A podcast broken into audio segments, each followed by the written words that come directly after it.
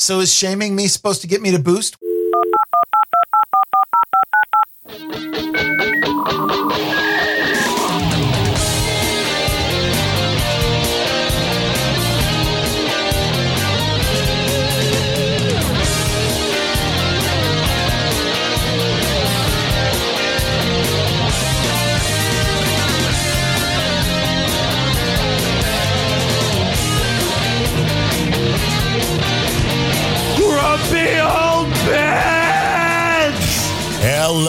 And welcome to episode, get this, 233 of Grumpy Old Bens September 6, 2023. I am Darren O'Neill coming to you live from a bunker deep in the heart of Middle America, just outside of Chirac, where my Xfinity connection, well, it could die at any moment.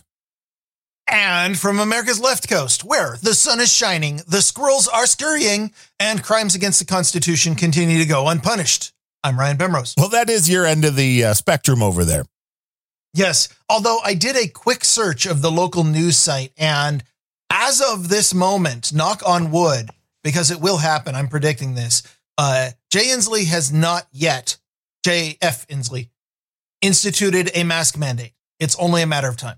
Getting close. They like to do it because if we've learned one thing through the COVID ordeal, is that masks don't do dick. Yes, yes. Read the box where it says this mask is not a protect. I, Yeah. How did how did millions and millions of people go through four years of demanding that everybody in the within a mile of them have a diaper on their face and never once read the box where it says this mask is useless against COVID nineteen? Yeah, well, First Lady Jill literally Biden, on the box. she's got COVID again and again and again, and she loves the mask. Well, th- yes, and those two facts might be related. Yes. that may be why you're not healthy at all.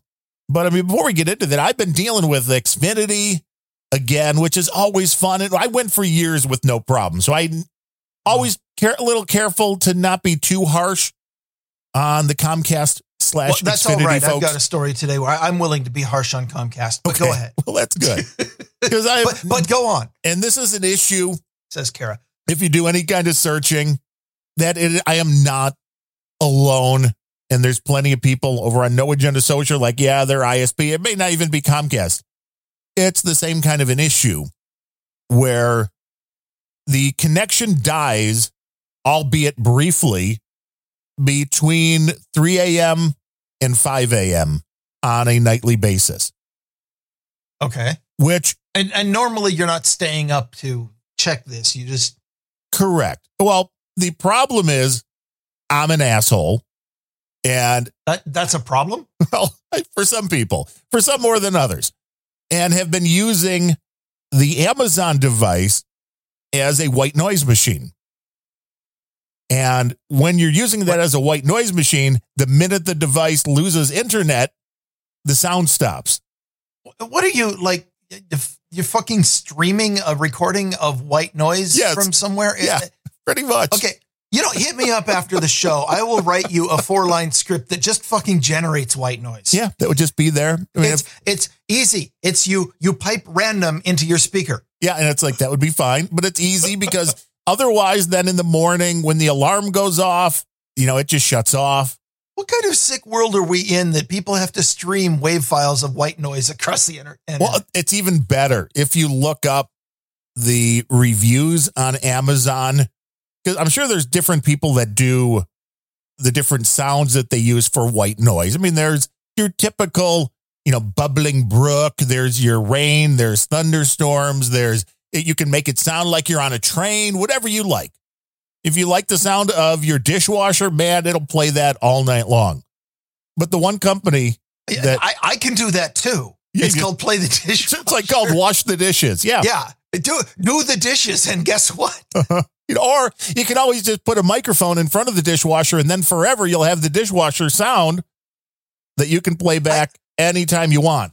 I, I mean, this this I just this feels like more evidence of the sickness of our modern technology culture is that nobody knows how to do anything locally. People are not even willing to do the dishes for the purpose of listening to the dishwasher. They have to go out to some online service and stream it. You have to call somebody in India to turn my dishwasher on because that just makes that makes more sense. Omega Project. What the hell happened? I'm somewhere I got old. What happened to running technology locally? I know.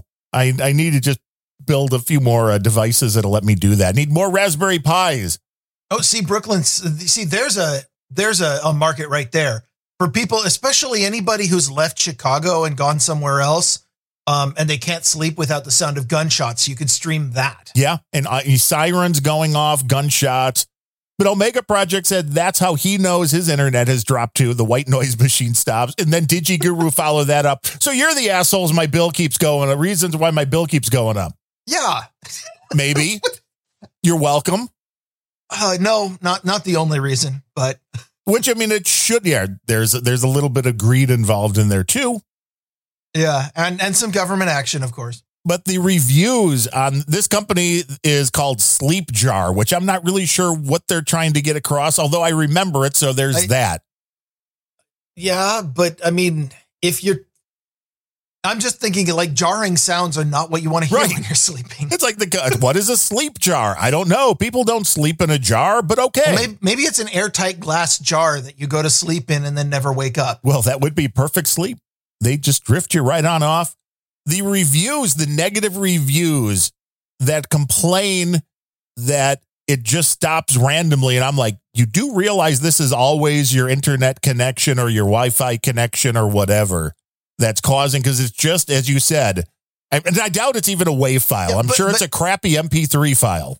But I have disdain for this product because even if, even if they want to go whole hog into the idea of no, we're not going to just pipe a random into which like every pseudo random generator is I, have written a pseudo random generator. It, it's easy to do. It takes 10 lines of code to just use math to create something that looks random enough to generate white noise. That's easy. But even if they absolutely want to go whole hog and not generate white noise on the fly, but actually play MP3s of white noise, there's this technology called a podcast. You could download the damn MP3. Right. You don't have to live stream it all the damn time. That's what I don't understand because it is just a repeating noise. I would think that these crappy little tubes. I mean, w- websites had that on a loop. We had we had the marquee tag to and the blink tag to make visual elements, and we had sound tags where it just you remember it would download like a three megabyte wave file, which was all of your bandwidth back in the day. Right and then loop that on the website as the background sound. They, this is how websites were done in 1993. And people loved it.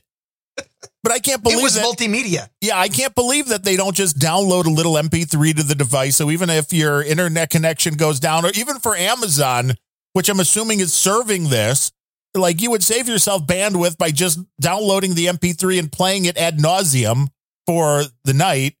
Because I can't Maybe they're see- just their engineers are just addicted to that high AWS bill. Probably. They're like, we just got, look at all the bandwidth we're getting, man. Oh, man, this is great. It's much easier if we just stream it. And I'm sure there's a lot more data points to it because then they know exactly when you're starting and stopping and all that. That might actually be the key to this is, is uh-huh. as long as they're streaming, they can suck that sweet data off of you. And maybe, maybe the what they're selling your private data for is more than paying for the bandwidth costs, and therefore the business model actually demands that they do this. Quite possibly. I mean, if you want to go whole, whole hog, though, you should do just listen to Hog Story, which would put you to sleep faster than white noise ever could. Hey, Hog Story the other day was actually really good. They even played the air horn once.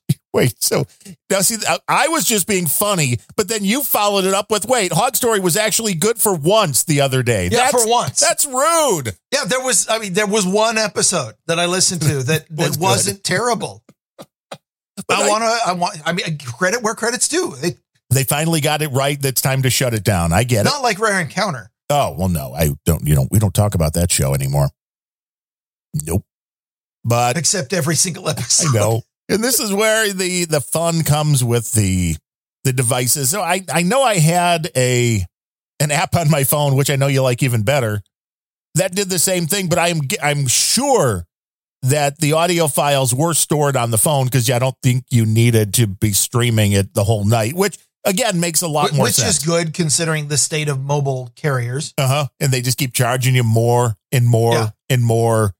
And I don't think this is a a modem slash gateway issue, at least not on my end, the hardware that I have. And even though I pointed out every time I post this stuff on No Agenda Social, I always get people like, "Huh, get your own damn stuff, get your own hardware. Why would you rent it from Comcast?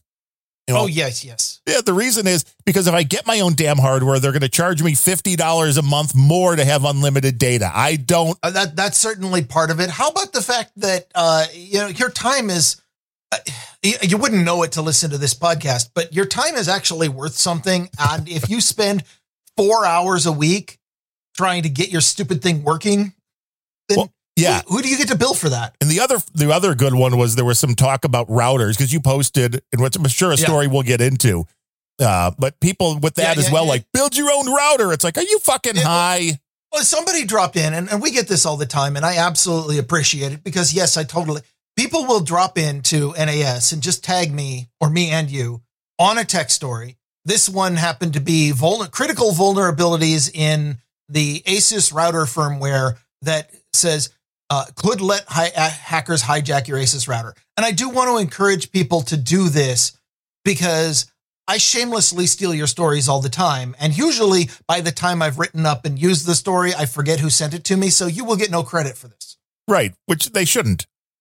If it doesn't come with a big donation, you get no credit. Oh, there's that. But it's like, yeah, I'm not building my own router. And for 50 bucks a month, I will deal with this. And I've never had a problem with the Comcast hardware before. And I really don't think it's the hardware. They want to send a tech, but of course, before they send a tech, they're like, well, of course, if we find the problem is ours, then there will be no charge. But if the problem is uh, on your end, you know, if the problem's with the wiring in your house or whatever, then they're going to charge for a service call. And I'm like, well, what the fuck do you think the chances are that a problem that only happens in a two hour window every day is on my end? Well, I don't know. Have you looked outside to see if somebody's coming up and just like stomping on your cable? Or just messing morning? with the box in the back? Yeah, That's a something. possibility. You never know. Maybe it's just a really pissed off squirrel or something that every morning It, uh, that's what I wake up to every morning. Yeah, they're like, well, You- you're in you a know little more my- wooded area. My wife has spent the entire summer feeding the squirrels, so now they come out and expect it. And Oh, yeah. there's some kind of turf war between between like we've got two different breeds or uh, species of squirrels out there. One is the little five inch uh, red squirrels that are they're they're small, uh, much smaller than the larger gray ones, but they're hostile. and there's one in particular where like I'll go out and I'll see four of the big gray squirrels just all cooperating and partying on the deck and a couple of them might be playing a couple are eating they have no problem being around each other and this little tiny one that is a quarter of their size will come out and just just freak like I never knew squirrels could be this damn loud You're like, I and like this one. Shrieking. And then and then we'll jump out of a tree, and this is like some kind of World War II footage. We'll jump out of a tree and aerial dive bomb the other squirrels and like chase them. And uh, my my brain and my eyes cannot track as fast as these damn things are moving. So what it looks like to me, and I'm sure there's like biting or claws or something, but it looks to me like squirrel missile flying across the deck and just ramming the other one. And then the other one suddenly like gets knocked back all the way up onto the railing or something and then runs off up to the tree. And your cats just watch from the comfort of the inside, I'm guessing. Oh yeah, yeah. Well, the they like going out on the deck, but for early in the morning they're not out there. So uh, right above the bed, I've got the window that looks out over the deck, and my cat will actually abandon sleeping on my leg to go up when this starts to watch the squirrel show. It is her favorite soap opera. Hey, boss, the show's on. You got to see this. These people are nuts, man. Whoa, look at this. Nuts. Yeah, no pun intended. Squirrels like nuts. And they're getting them. So it's not my deck anymore. It belongs to this tiny little four inch red squirrel who is like the speediest and most hostile creature in the entire area. Speedy Squirrel taking over the Bemrose estate inch by inch. Yeah, maybe you can So- fix my Xfinity. I don't know. It'll Yeah, be interesting maybe. to see. I want to. I'm, I'm just trying to find out what causes this to happen again. I've seen many a thread online complaining about the same type of thing, but I've never seen a good answer like, "Well, yeah, this is Comcast doing X, Y, and Z, and you're never gonna, you're never gonna Well, win." I've seen, I, I've seen, believe it or not, I've seen things like this happen that have varying explanations. One explanation that's easy enough to believe because Comcast is so opaque is that yes, they are they have some kind of maintenance script run awry.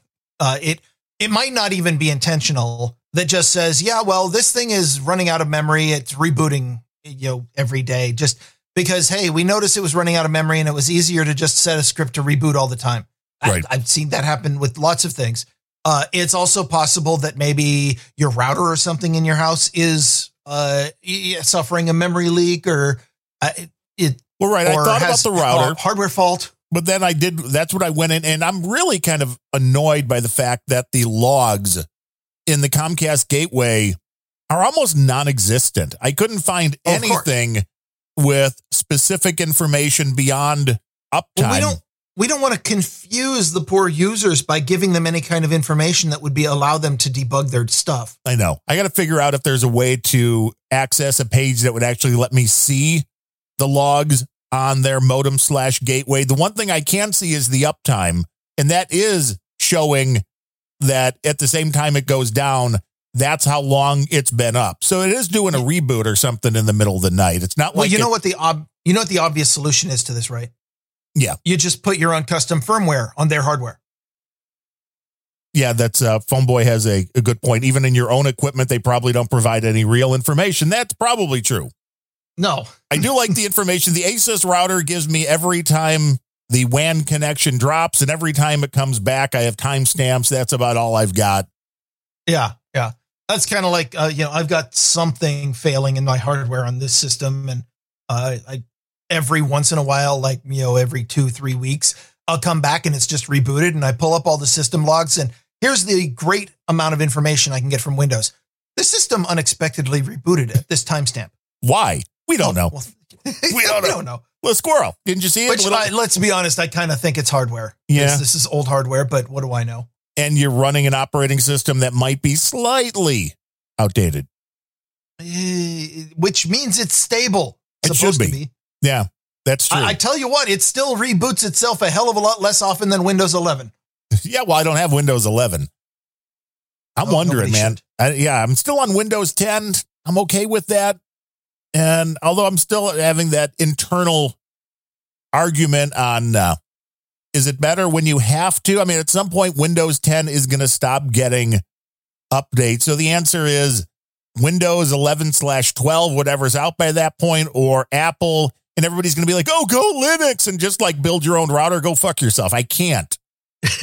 Not going to do it. Oh, It's- you can. You just have to value your time less Right. than you do. Right. If as long as you will spend, you know, half your week just to keep your internet connection going and everything working, then go with Linux.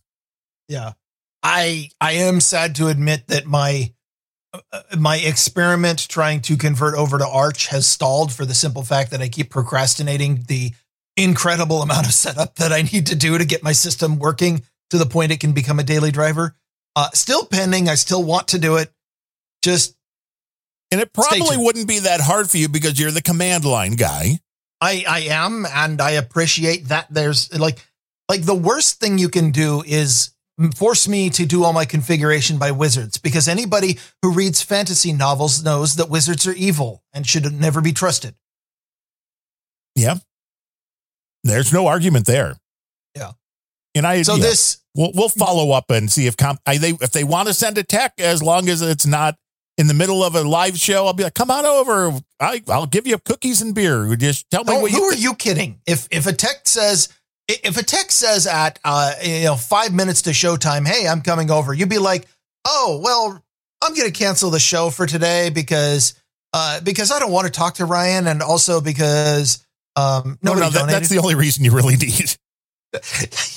No, yeah, just- just- reason yes, excuse. You always looking for more, right? I mean, last week I realized too late that it's like I should have just shown up and went, yeah, it's grumpy old Bens, and then gone and take. I could have taken a nap for like two hours and come back and be like, oh, is that all you got for today? And you wouldn't even have noticed.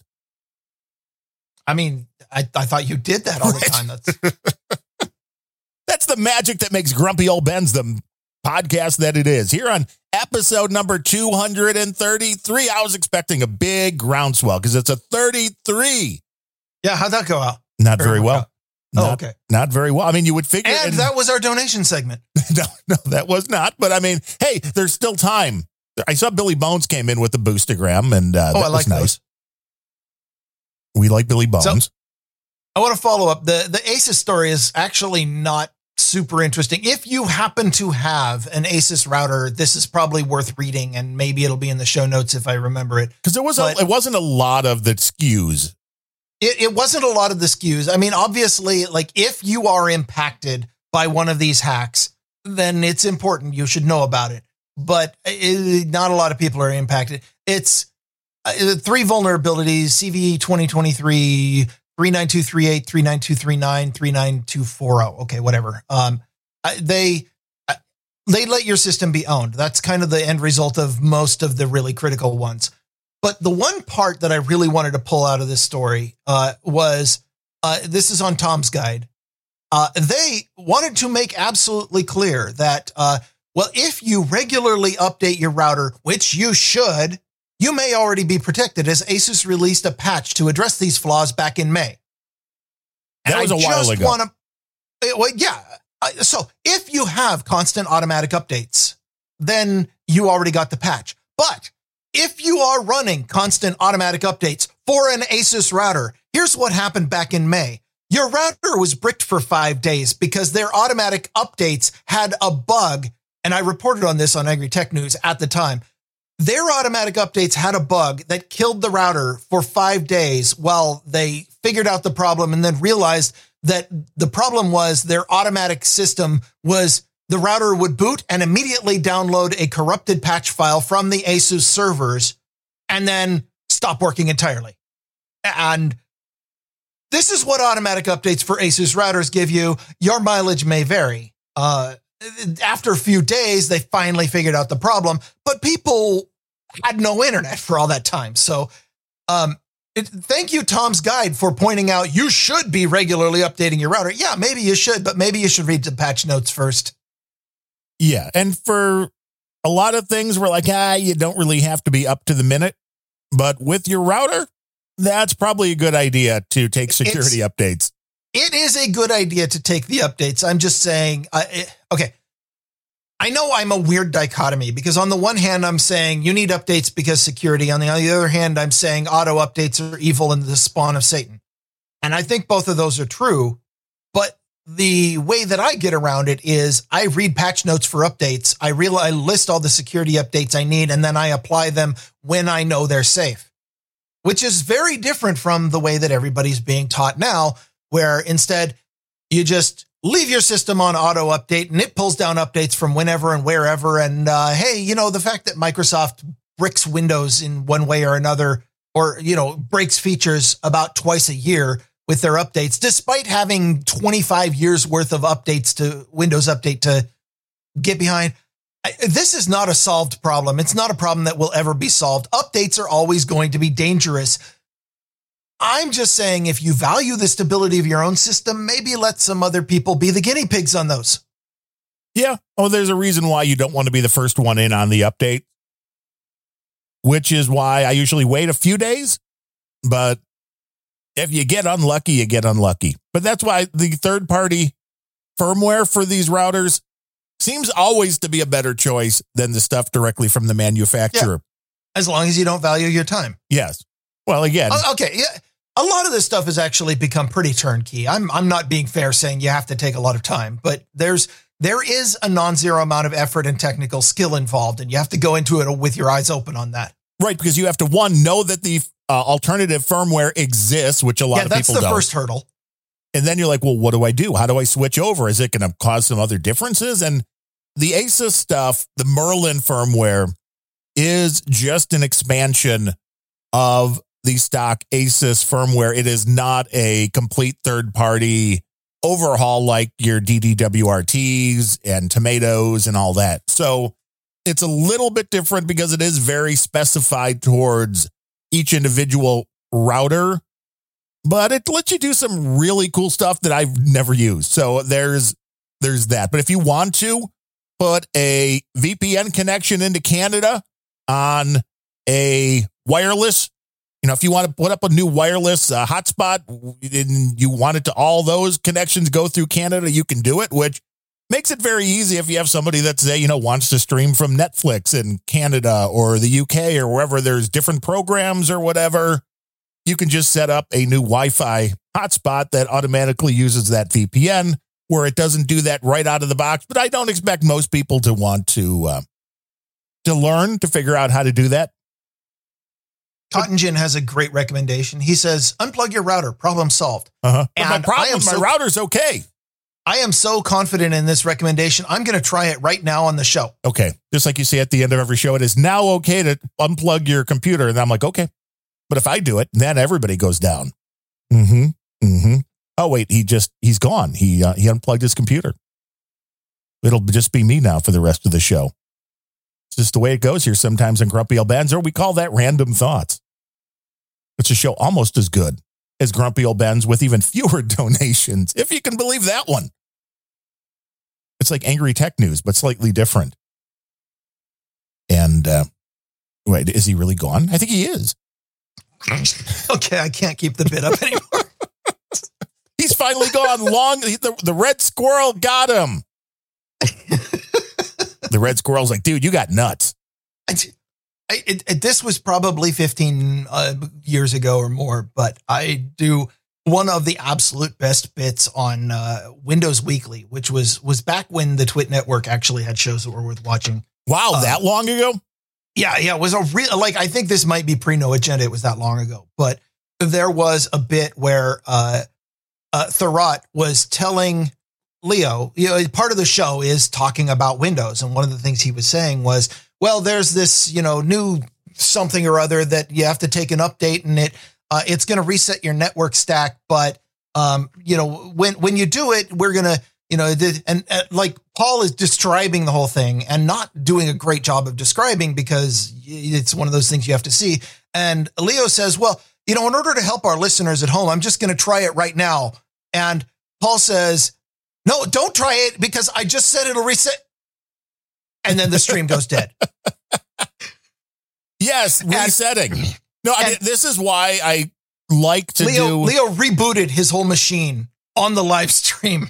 nice. It was the Well, greatest. well, and see, I have uh, the UMA phone service, which means, of course, my telephone goes over my internet connection. So I've learned to never call Comcast from that number because they will inevitably want to do the reset on the modem and will never listen that it's like, well, if you do that, it's going to disconnect this call. yeah. And then they never call Or- back. or or why I, I learned a long time ago to always use my spouse's phone when trying to debug issues with mine. Yes, that way, much better. They'd be like, Like, yes, I have I have the phone in my hand. Like, well, you you need to uh. I, I have one phone in my ear and the other in my hand. Now tell me what to do. Well, did you try turning it off and back on it? Lady, we're way past that. Yes. hey, DigiGuru said Xfinity literally just dropped his connection. So, hey, you're welcome. Yay! I guess. I, you know, as long as we're here, how about Comcast and the FCC? One of my stories today. all right, roll it on out.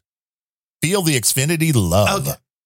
So uh, we're going to go all the way back to 2016. Uh, the FCC adopted in 2016 some broadband labeling rules requiring that uh, ISPs, when they put out your bill, that you itemize the fees being charged. Uh, Oh, yeah. the- yeah. I- I don't fees, know if baby. you recall this. This this was was controversial and crazy, and the FCC and you know, yay, Obama can really pick them. I anyway, this requirement never actually fully went into effect because the FCC in 2017 repealed it. And I don't really want to get particularly partisan on this one. And I will give Ars Technica credit for not using the word Trump, but they did mention Ajit Pai a lot in this article because, uh, you know, they're partisan. Okay, whatever. So the FCC tried to adopt these rules. They you had the rulemaking session, they had the comment period, they had everybody freaking out, some people cheering on Reddit, whatever. Uh, the rules never went into effect because they were repealed with the new administration. Then, um, that administration goes through whatever. January 2022, Congress directed the FCC to bring back these rules. November 2022, the FCC issued a notice of proposed rulemaking wherein the rules are actually being brought back. Yes, January to November, just to write up the rules. Yeah, this is how fast government runs. Fine. Um, among them, bringing back itemized fees and uh, actually a new thing this time around where they also want to force ISPs to list the fees at the point of sale. Right. Uh, they want things- you to see it. Yeah. And I hope nobody can hear the giant beeping construction vehicle going right behind me. No, but, it's very uh, entertaining. I, I think it adds to the.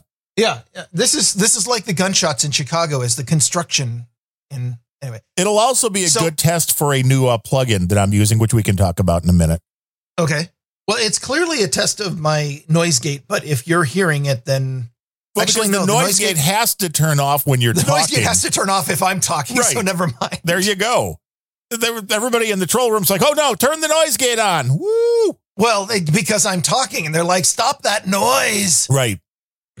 So the new rules, one of the uh, here, here's some of the things that have to be listed both on your bill when you are being asked to pay the money after the service is already, you know, and and you're pretty uh, I'll get to that. Um, but also have to be listed at the point of sale, which is going to be really, really annoying for the people, say, in the stores who are like, I just want to get my internet turned on. And the person at the register is like, well, okay, but here I'm required to make you read this 12 page disclosure agreement. Right. Um, yeah, that that's going to really, uh, uh, that it'll kill sales, but that's honestly what some of these people want. Um, some of the things you have to list, uh, the price. Okay. It's one of the things, the only things they do list That would Uh, seem fair.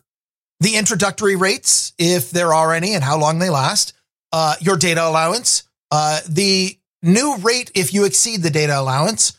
Uh, they have to list your true internet speed, which I don't think they're even capable of calculating No, that, let alone not. willing to mention. But It's all based upon availability, kids. If your node and- is yeah, overloaded, and uh, it's always up to like yeah my my internet speed is up to 100 gigabytes but i've never been there um uh, any other included services or features you have to list the bundles uh other monthly fees one-time fees service contract terms early termination fees any bring your own device information uh, links to the ISP's network management and privacy practices, et cetera, et cetera, et cetera.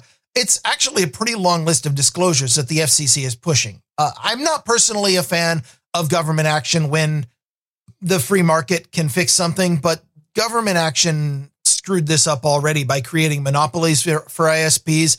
At this point, there's you, you, you're not going to be able to undo it without more government action, or you know, none. That would kill the broadband market, and it would be entertaining but very disruptive. Anyway, so that was November, new set of rules. June of 2023. So what? A couple months ago, Comcast comes out, and they only took seven months to write up this objection. Wait, they their- said to their, their wait, their reply to this took seven months. their reply to the new rules. To, well, the, the new rules were the FCC issued a notice of proposed rulemaking, which means they are opening the period in which you can reply. And Comcast managed to reply within seven months. Woo. Okay, maybe that is impressive. And uh, Comcast's reply was also backed up and reiterated by, quote, five major telecom uh, or cable and telecom industry groups, of which I'm sure Comcast has most of the board members on each one because they're Comcast. But I, I don't, I, I don't, they didn't list the major cable and telecom industry groups. I don't care. Those, those groups tend to be puppets. But Comcast's primary objective was two aspects of the commission's order uh, quote, impose significant administrative burdens and unnecessary complexity in complying with the broadband label requirements. Uh, they asked the FCC to rescind their requirement to list fees that ISPs may but are not obligated to pass through to customers. Um, these include things like universal service fees by, applied by some states and local governments. Uh, any any state and local fees in general the the fee is structured such that Comcast can eat the fee or pass it on to customers. Um okay. We know what they normally do. No, sure. Well, normally what they do is pass it on to customers, and then on the bill they'll be like, "Yeah, uh, your base plan fifty dollars a month. Uh, our Comcast mysterious fees sixty dollars a month. Uh, random state and governmental fees one hundred twenty dollars a month." And, and you know, then you went in thinking that you were going to be paying fifty dollars a month, and they hit you for one hundred twenty. And this is not just Comcast, but I And I do pay I do pay fifty dollars a month. So I mean I'm not complaining too much yeah. Uh-huh. yet. I mean I'm complaining. I, I, I I'm complaining because that's what we call show content. oh, that's right. Sorry. Yeah. I mean I'm pissed. Uh, yeah. So Comcast uh, also asked the FCC to rescind the requirement to list all charges that providers impose at their discretion, i.e., charges not mandated by a government. Uh, then the amendment suggests that what they would prefer instead is the ability to say on the bill and at point of sale, uh, government fees will be up to some amount. So again, you know, they might say, oh, up to $500 a month on your, uh, of government fees. They want to put that on your bill. Like, yeah, we don't know how much it was going to be.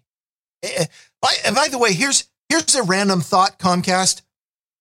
Your marketing people have theoretically have access to the same data as your accounting people. You calculate the fees for the bill, put it on uh, the, uh, how how they can calculate it well enough to charge, but not calculate it well enough to tell you why they're charging is beyond me. Well, they don't want to have to show you up front. They want to give you, as you said, their base rate and then just be like, well, plus taxes and fees.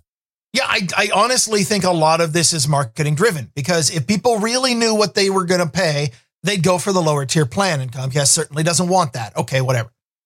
Now, Comcast could, when when hit by one of these universal service fees, they could just raise their rates, or they could itemize the fees on the bill. But what they want to do instead is continue surprising customers on the bill already owed. Um, and- and I- that's one of the root problems that I have is the only place where you know that these bills are that, that you're going to be hit by uh, an extra 60% on what you thought you were going to pay is after you already owe the money.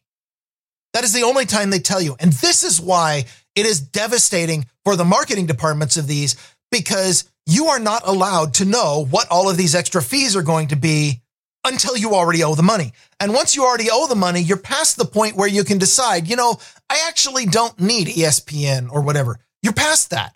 You already owe it. You you you can get as angry as you want, but Comcast will put a lien on your house if you don't pay it because I, I'm sorry, that is that is the shadiest stuff right there. That's why I kind of support this.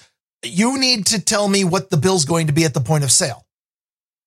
Well, the Comcast complaint says, well, the problem really is that it would create 251 separate broadband customer and consumer labels that we'd have to display. Oh, oh, oh, Okay. no, you don't.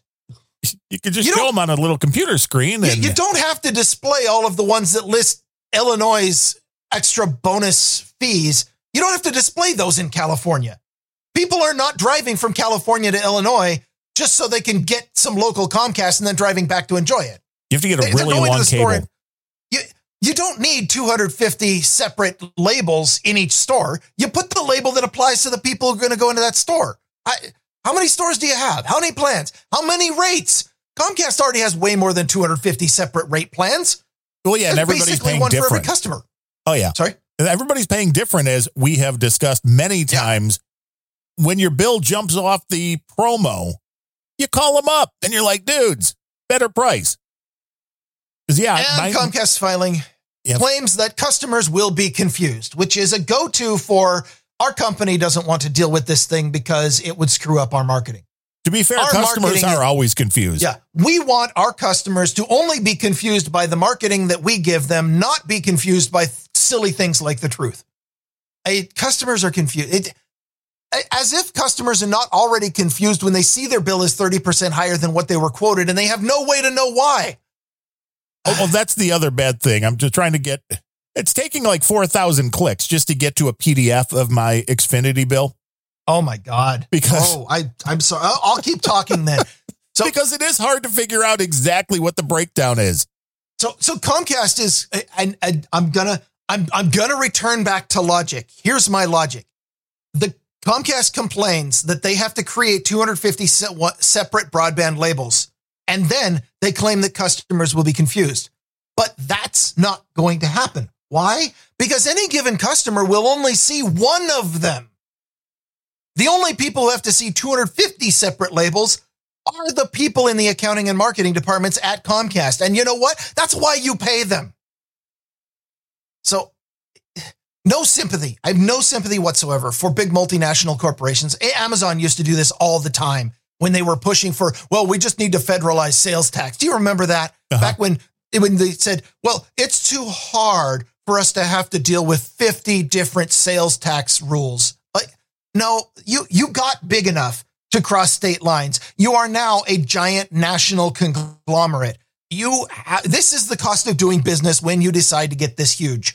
I have no sympathy for somebody who says, Oh, I'm sorry. We're so big that we can stomp on all the local businesses because we operate at scale across everywhere. And oh, it's just too hard to have to deal with different local laws everywhere. You know who doesn't have to deal with the different local laws? The mom and pop shop you stomped on to get there.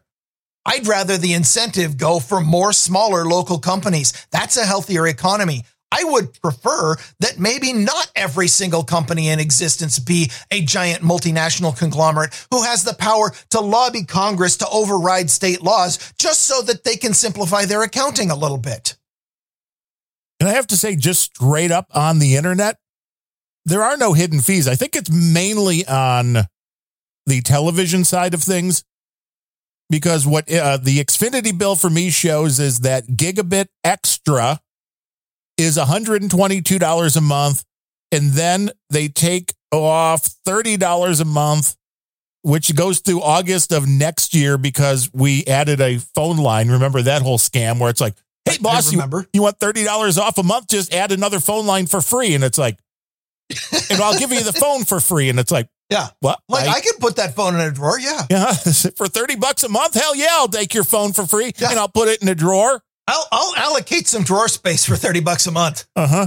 Minus $10 for automatic payment. Uh, so having it set up to automatically go on, on the credit card They charge you $10 just to, to not do that. So if you don't automatically have a, a credit card that they can just bill, oh, oh, that wait, it's a $10 off. discount if Yes. they, if they have the authorization to, they, and another By the way, here's- another $32 discount just because I called and asked. So you add all those things together, I'm getting the $122 gigabit extra plan for $50 on the nose. There's not even any taxes, there's no yeah, uh, fees. what, what about municipal taxes, fees, uh, Pritzker's cut? Zero on the internet. Maybe they're making it all on the TV because there's zero. Is it, I wonder or- if it's possible that they're eating that.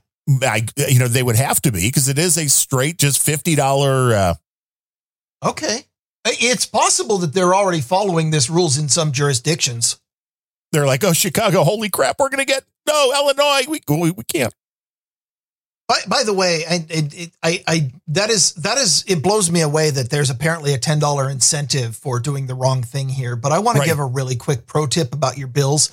Um, never, ever, ever, ever give a giant corporation the ability to automatically suck money out of your checking account or wherever. Well, the Um, credit card I feel safe with. The checking account, is, no. yeah, credit card is a little bit better because if Because here's the bitch. problem, and here's the reason you never, ever, ever give any company the ability to take money directly out of your checking account. Because when they have an accounting error, and accounting errors happen all the time, it's a function of giant bureaucracy. When they have an accounting error, they are going to drain your account. They are going to, you know, do something that will cause all of the other bills to start failing if your account goes empty. They will do something like this. They have, it gives them the ability to screw up your finances very, very badly. If anything happens, a misunderstanding, or maybe you just didn't understand the rules, what, if something happens and they suddenly decide arbitrarily because it is their right to decide, it is, they get to do it without any input from you. They might say, Oh, you owe $1,200 this month you know, oh, well, you know, a scammer got a hold of your uh, SIM card or a, a copy of your SIM card. They cloned your SIM card while you were scanning your phone at a register. And then they used that and got free Wi Fi in Azerbaijan for a month. And now we're going to put you on the. I, I have seen places where people just get random bills for $80,000 because of stuff like that. It's not going to happen to everybody. And if it has never happened to you, you're lucky, but it does happen. And when that happens, here's the problem. You, they decide at their discretion to ch- charge you. If they have the ability to drain your checking account, they'll just say, oh, well, you owe us $60,000 according to our computer system, so we'll just suck this out here. They will screw up all of your other finances. And now the onus is on you to try to get somebody on the phone and sit there with hat in hand to beg them to reverse their screw up. If, on the other hand, you have your bank set up to send them a check every month and they send you a bill that says you owe us $80,000 and you're like, the hell I do. Right. Then different. you just go into your bank and say, you know, we'll go ahead and send the $50 that I know I owe them and then we'll negotiate about the rest. But if if they've already taken your money and now you're negotiating to try to get some of it back while the rest of your finances crumble around you, you are in a much, much, much, much worse position than if they're sitting here going, well, our computer thinks that you owe us $80,000. And you're like, I don't. And here's, you know, let me prove it. You're at least negotiating from a perspective of they haven't taken your money already. Once they take their money, your money, where's their incentive? They have no incentive to come to the table. It is only if the company decides to be really nice or, I mean, honestly, the only disincentive if they already have your money is maybe you'll go out on Twitter and give them some bad publicity. Right. Maybe. And I did find the line here taxes, fees, and other charges Oh, zero. right. So why is there no taxes on internet? Is that a thing? Just I'm- curious. Wondering if that's municipal. Could be. There's, I, I can't imagine them doing that out of the goodness of their heart. For some reason in our locality, no taxes, fees, or other charges. So, I mean, that's a bonus. Well, you're you're cutting off one of my arguments in from from this article here because yeah, but anyway. Um, so the latest story, uh, September 2023, the FCC, uh, three months. It only took uh, wait June, yeah, July, August, September. It only took three months for the FCC to respond to Comcast's request to drop the fee or the requirements, and the FCC came back and said, "No, we're not going to do that." Um, uh, they the argument basically came down to what I said, which is if you can charge these fees, you can list them. Would Comcast sense. is saying, "Oh, it's too much effort to list all the fees." Well, you can charge them. Well, because we're forced to. The municipality, the governor, they say we got to do this. We got to bring in the monies. So I got to go back to one of one of the things in in the itemized problem. The the the phrase "charges not mandated by a government" really bugged me. That phrase is so disingenuous. The fees that they said that the FCC is describing charges not mandated by a government, they are. They are mandated by a government on Comcast. But they are they've decided to redefine the language because the government does not specifically say that Comcast must pass this on to the customer. They leave that up to Comcast. They say, well, Comcast is going to be forced to pay this, but we don't care if you eat the cost and have your stock go down. We're okay with that. So it's not mandated. Yeah, they're perfectly fine with that as long as we get our money. Yeah. I don't They- care they- where you get the money to pay me.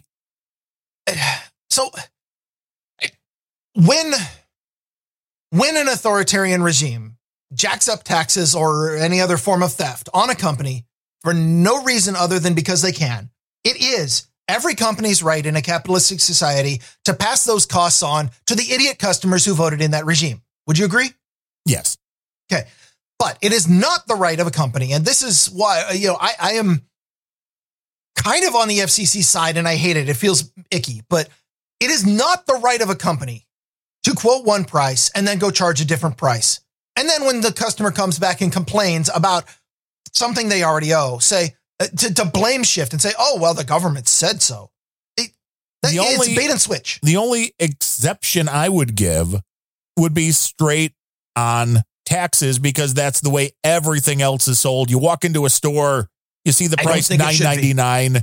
You know, and maybe it should be on the shelf. I think that's tax. disingenuous too. Oh, I agree. That's why I always liked at the ballparks, and it was mainly just so they didn't have to make change. But Yes. they posted the price. You know, for a hot dog, it's two dollars because it's not two dollars plus tax because that would be a pain in the ass. Oh, see, at our local ballpark, it, it'll say something like, uh, you know, the, it'll list the prices. Uh, actually, by the way, what ballpark, what century are you in that it, it only costs two dollars? I mean, this was no time soon recently. That's for sure. I was just making an example. It could be like a little league park, two bucks. so at our local ballpark, at least the last time I was there, it would say something like a hot dog is eight dollars and seventy nine cents or something like that.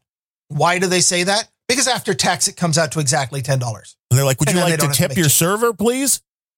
No, not at a ten dollar hot dog. I don't. Like, can't you afford to pay him a fair wage? No, we cannot. No, uh, uh, you know, it remind me sometime to tell you about the scam that is ballpark concessions. Not that you don't already know. I mean, a lot of people may not, just because But- you know. So, my recommendation to Comcast is no, you should not. I, I kind of agree with the reporting rules in the FCC's case, and I think they made the right call here because Comcast should not be able to bait and switch their prices. Either blame the government for the extra fees and list them, or jack up your price and just say, "Yeah, we're charging you more." But stop forcing people into contracts and then changing the terms after the sale. Vader. Like, let us know what the end. That's all I want to know. You know, when somebody's giving me a price, I want to know the bottom line. Oh my God. Okay, I deserve that one, Phoenix. Phoenix says Sir Bemrose the new FCC bootlicker. Oh, wow. I give I give her shit all the time on on her show when she's uh when she goes into you know like they've they've got some local restaurant that they hate and this restaurant is is straight up some sovereign citizen bullshit which doesn't fly in today's society but she will immediately switch on the well the local government says these people should do this thing and they should do it or otherwise they should all burn in hell. And I'm like wow you are really like she flips a switch and just turns on. I am all for what the local government says when they decide to be officious only when it affects us. When i'm like do you understand how how hypocritical you sound? Yes. and she probably does and she's fine with it and it's fine because i'll just you know i call it the government bootlicker segment so i probably deserve that But she also came in with a, uh boostergram. So as long as you're boostergramming, Phoenix. oh well then call me a bootlicker all you want as long as as long as it's with a boostergram of at least uh, thirty three thirty three, then sure. call, call me a shill all you want if you pay me for it That would be making it would be making it true at that point. that's, that's that's why it's okay Oh, yeah. I mean, as long as money changes hands, it can't be a bad thing. well not if it's enough money Right. I guess it depends be- what the let's fair. service is supposed to be for the uh for that particular thing. And again, I guess I'm not paying enough for Comcast to give me the internet between three and five AM with consistency. So uh, you know, doom on me. Yeah. It, seriously, it, it's those zero fees. Zero fees means zero service. They're like, well, the that was the fee time. Three to five a.m. is the time that all of your services is contingent on fees, and you're not paying them. So I'll have to add those in. Like, can I pay the fees? Can I opt in to the fees, please? But I see where people can be very confused with this kind of stuff. And it's the fact that these bills seem to change with regularity as well and just go up. And I can't even imagine TV packages at this point because this is where Comcast, it's one thing when you're like, well, we're selling the internet and we have these, whatever they're up to now, four or five different tiers for different speeds. So you got your four or five different prices. The television thing's still like, well, do you want the package with, thi-? they've got like 5,000 different packages. yes, And then everything, every one of those they're like an probably is- Amazon fulfillment center. uh-huh. And every one of those probably comes with their own sets of fees. Like, oh, you took the Latino channels. Well, shit, we got to charge you Sure. this then. And, and and somebody at the company is doing all the math on these. We know that because they charge the fees. Digiguru says his weed dealer never charged him sales tax. Oh, yes, he did. He just didn't tell you He's just charging. he's just passing on the costs in the base price. uh-huh. He probably I mean, overcharged that's- you. That's the thing. If you if you need to pass on costs, which in a capitalist society is totally like somebody jacks up your costs, whether it be a, a government or or your supplier or whatever, you have the right to pass on those costs. But either you itemize the costs so you can blame shift in your marketing, or you just eat it and raise your prices. But either way, the thing that bugs me the most about this is, and I know you brought up the sales tax thing, and everybody in society, at least who pays sales tax, everybody outside of, of Oregon and I don't remember where else, um, who doesn't have sales tax. Like the idea that the thing listed on the label is the amount that you would pay is a bygone era. Nobody does that anymore. Everybody is like, well, it says 1099, so I've got to allocate 13 or right. so. And everybody does that calculation in their head. But that's awful. why? That why what why? When did we reach the point where nobody expects to pay the thing that is listed on how much you pay? That is that is a weird disingenuous marketing crap yeah, but okay. that's what everybody is been programmed to do. Because you know the we could always, use some deprogramming. Uh huh. The government's always going to take their money. We know this is true. You mean your money? Yeah, that's not going to change anytime soon. Not going to change.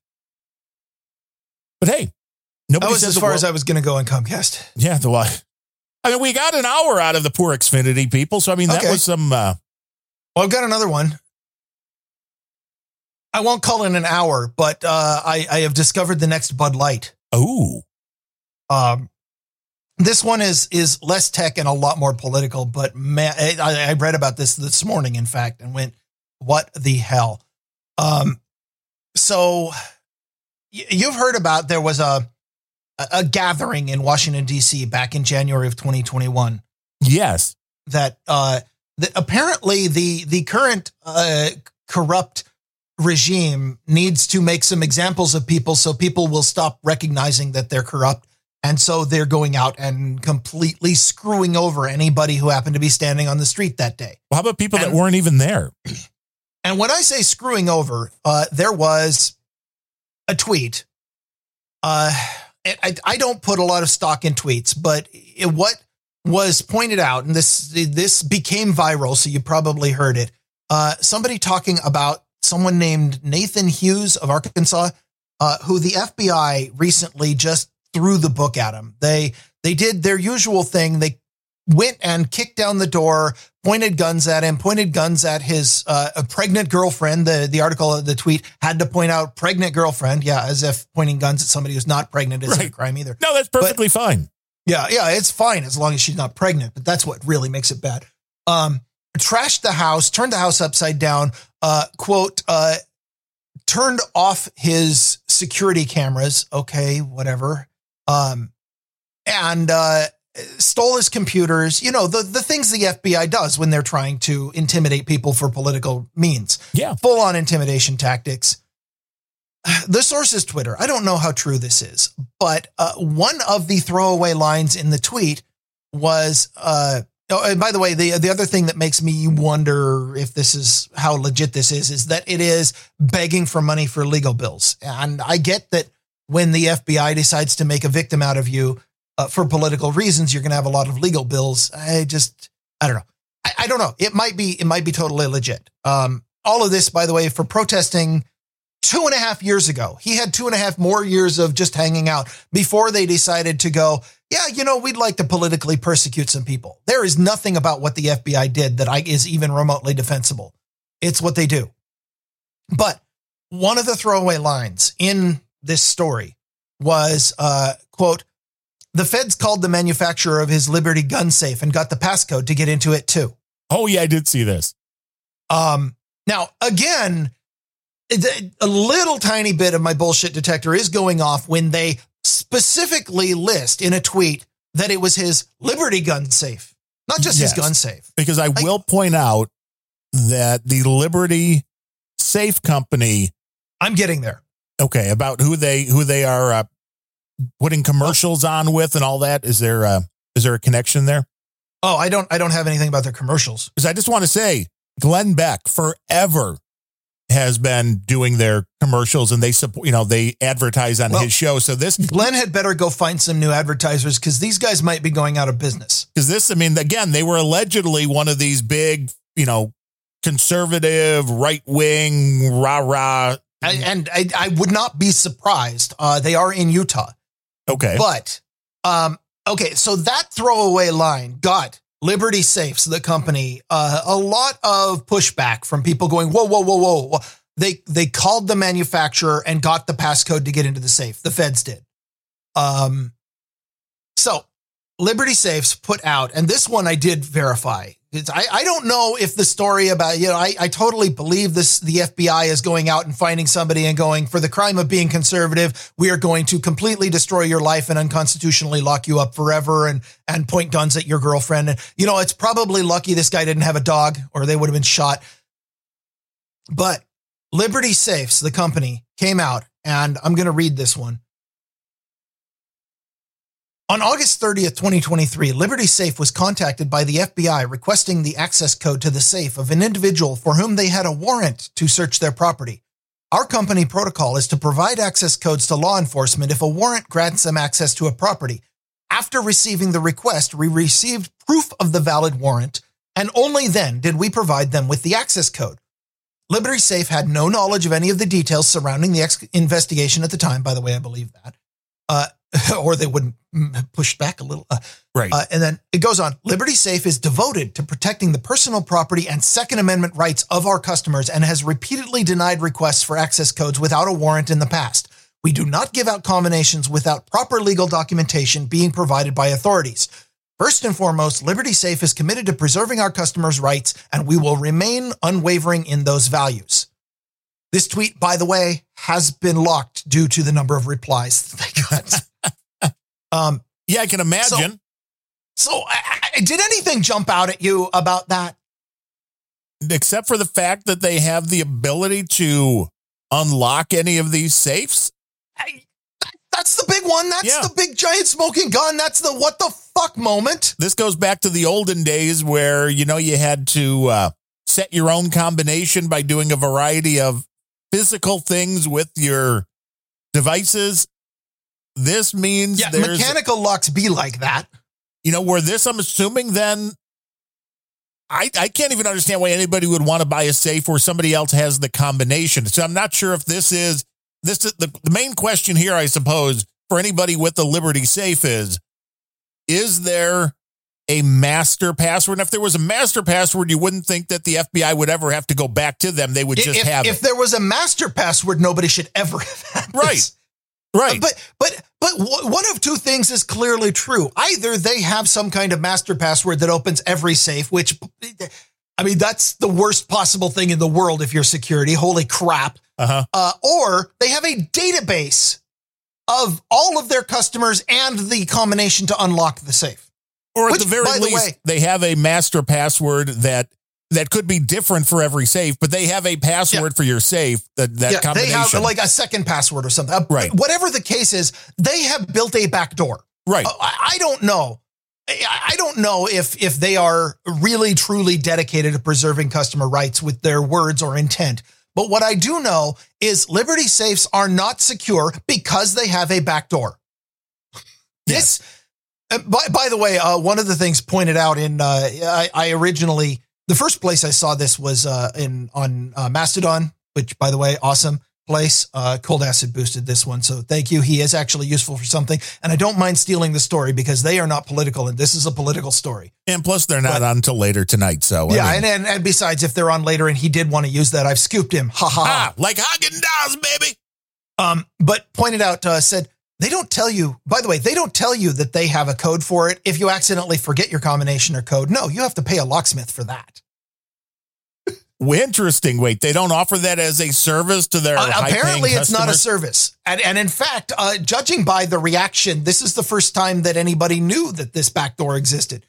So I, I just want to point out, and this has been pointed out in lots of the tweet replies before it was locked. Um, the FBI did not have a warrant, did not serve a warrant to Liberty. The FBI had a warrant for the property that the safe was in. right. Liberty complied with a request. I'm not that, I, I'm not even that bothered that they complied with a government request, although that does show a little bit of where their priorities are. Now, in, in a, a normal world where uh, the FBI and law enforcement are not a, a politi- an arm of political persecution for one of the parties, maybe it even makes sense to say, well, it, there was a warrant and it's legitimate law enforcement. So, of course, we're going to compromise our customers. And I, I, still think that that's shitty. And by the way, we'll get their company shut down. But because, uh, well, no- especially if they're, as I believe, that their customer base is the Glenn Beck right wing audience, which the minute you turn and go, well, nope, we'll give you the combination, you're done. At the very least, it can be said that their customer base is the kind of people who would buy a gun safe. And let's just say that's not nearly as many Democrats. Now, my question would be Is any safe that you can buy right now really secure if it gets into the hands of the FBI, say? because there's a there's a well, question no. here now. It's like so it, you're really complying is just making it easier, but they were going to get the information anyway. So I'm not going to totally be like, well, if they wouldn't have given well, this information, they would have never gotten into the safe. I don't believe that for a minute. Well, oh, okay, I I didn't I didn't look up too much of this, but my understanding of the law and and you know, be aware that I'm not a lawyer. The main reason I'm not a lawyer is I don't respect the law, which lawyers have to do. But my understanding is that uh, a locked safe does in fact enjoy special privileges, even in the face of a warrant to search the property, which is to say, if the warrant did not specifically list this guy's safe as one of the places to be searched, they still can't go in there according to the Fourth Amendment. And a lawyer worth his salt would be able to argue that if the FBI encountered a locked safe, couldn't get in, now, the FBI can get in. All they have to do is uh, either, you know, bring the heavy drilling equipment on site or remove the safe to one of their deep dark labs, whatever. They can get in. It's possible. But Fourth Amendment applies and you can get evidence tossed out that way. But here's the, and, and again, not a lawyer. And it, it, you know, the, the guy's lawyer who got this warrant inflicted on him, if, if he can get a lawyer at all, or if he can get a day in court, or if he can even get an hour of sunshine outside of his locked cell that they throw all the J6 people into. A lawyer can argue that law enforcement overreached if they broke into the safe. But that argument goes out the window because they didn't break in. They contacted the manufacturer of the safe who very happily complied with a request and said, Oh, yeah, here, have at. And I'm pretty sure that that pretty much kills any Fourth Amendment protections that he has about having a locked safe in his house. It would now, be interesting to know because if it's listed on the warrant, then it's like, well, otherwise they're just going to take it anyway and they're going to get into it, even if they got to, you know, blowtorch the thing or whatever they got to do. Sure. But it's interesting. Locked containers. There is information. You know, it's like, when can police search your vehicle in Illinois? I, I don't know. Anytime they want. Well, uh, I, I mean, there there's a place, for example, where I'm kind of basing the locked thing. Um, a a cop who pulls you over for a traffic infraction can do a cursory search of the front seat, the back seat, anything visible in the car, anything reachable by the driver. You give up that Fourth Amendment protection by getting a driver's license. This is well established. I don't think it's right, but it's true. However, courts have over and over again held that a locked trunk is not something that they can search incidentally just because you changed lanes or have a tail light out. In fact, they have to have probable cause, which is a legal term, to think that there is something in the trunk worth searching for before they are allowed to open your trunk. They cannot just open the trunk and go, Oh, I see you've got drugs in here. So now I'm going to arrest you for drugs. If they didn't know there were drugs in there, that case gets thrown out. And uh, you know what? I like I said again, not a lawyer. All of my law experience comes from the fact that I read stuff and also I watched all eight seasons of The Practice, which is a great show and you should watch it too because it'll make you a lawyer or at least just as good as one. It'll at least let you talk like one. Yeah, it'll, it'll let me it'll let me act like the the word probable cause means something right. to me. Yeah, anyway. Yes. Now I would believe but, that if there was a warrant that they have the right to search the safe and well, You know, because otherwise I would think again, this is. I, I'm, I'm telling you, only if the safe was listed on the warrant. They actually have to list when you get a warrant, you have to list these are the things we're looking for and these are the places we're going to search. I mean, I saw one of these answers, and again, the internet. So, who you know what that's worth? But if the if the items could even fit inside of a safe, they say the warrant goes for that. So, if they're looking for a gun, and your safe is big enough to have a gun inside, then that would be included. So, there's, I mean, we could probably Well- use a nice legal uh, mind to to answer I- and, this. and, but I'm, you know, I am certain that there are lawyers on both sides who will argue all of those points in front of a judge. I uh, one of the benefits of not being a lawyer is that I don't have to argue that point. I mean, my What question saying, would be is let's just pretend for a minute that Liberty was much like Apple and was like, hey, we don't know. They set the combination. We can't help you. They're still going to get into that safe. I don't think for a minute Uh, yeah. that the FBI is going to walk into a guy's house and go, huh?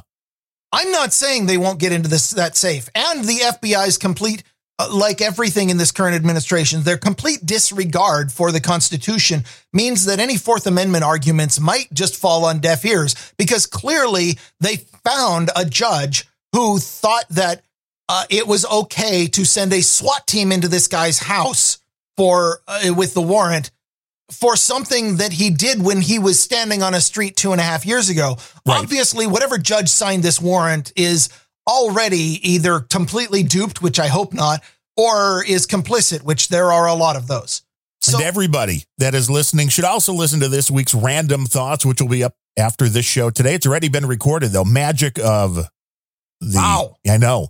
The, the magic of having had time before the show to record. I know I haven't gotten on the bike yet today. That's why. Yeah. Instead of doing that, I did this. But the a Proud Boy member who was picked up on a different charge on January 4th, thus was not at the Capitol,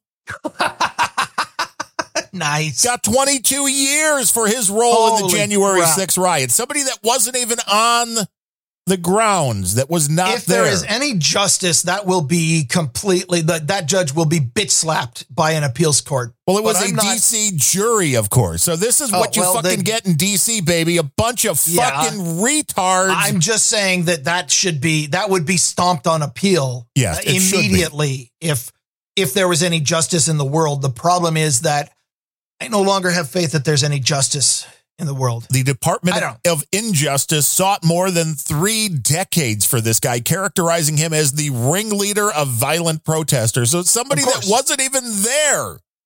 Of course, And I That point out because uh, if if you are a leftist, it is more important to persecute people for who they are than what they do. Who they are is all that matters. What they do is unimportant. Although, okay, random question. Yeah. Um, if if this guy got 22 years, can we go? Uh, what what the fuck was her name? Patrice Cullors. Can we go take her and throw her in a cell for 30 years too?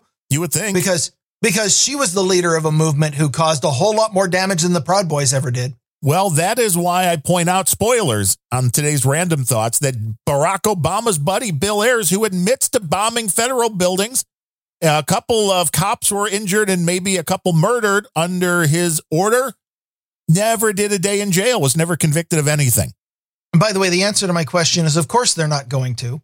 No, because it's very politically motivated. Which side Yeah. are you on, boys? That all The- depends on how much time you're going to do. Because they have two justice systems now one for democrats and one for uh, those dirty deplorable republicans It's very clear. It's not Oh. even like questionable at this point. so the liberty statement they iterated several times as one has to do when with this statement is marketing um, they are committed to preserving customer rights but i hold that that is a lie. The reason it's a lie is if they were committed to preserving their customers rights they would not have sold the customer out to law enforcement. Now, I understand that when you're in a position of selling anything that has to do with guns, you're already under a political microscope. The law enforcement are always looking for an excuse to put you out of business. And maybe they did feel coerced to say, well, of course we always comply with law enforcement. Um, I, I would argue that if they genuinely thought, if, if they cared about their customer rights and they didn't want law enforcement to be up their ass all the time, you would not keep a database of these codes to unlock. Yes, if it wasn't being done for the customer's benefit, like, oh no, my dad Right. died, we can't get into his safe, which I'm sure I- happens all the damn time. I, and I, you know, I, I don't know that they have ever given out a back their backdoor code for people who have that problem. I don't know. I, I don't know. I, I don't know enough about this. There are probably people out there who have gun safes. Um, I don't have a gun safe. I, of course, keep my loaded weapon underneath my pillow. Well, and there are regular safes too for people that keep cash and jewelry and all those kind of things around their house.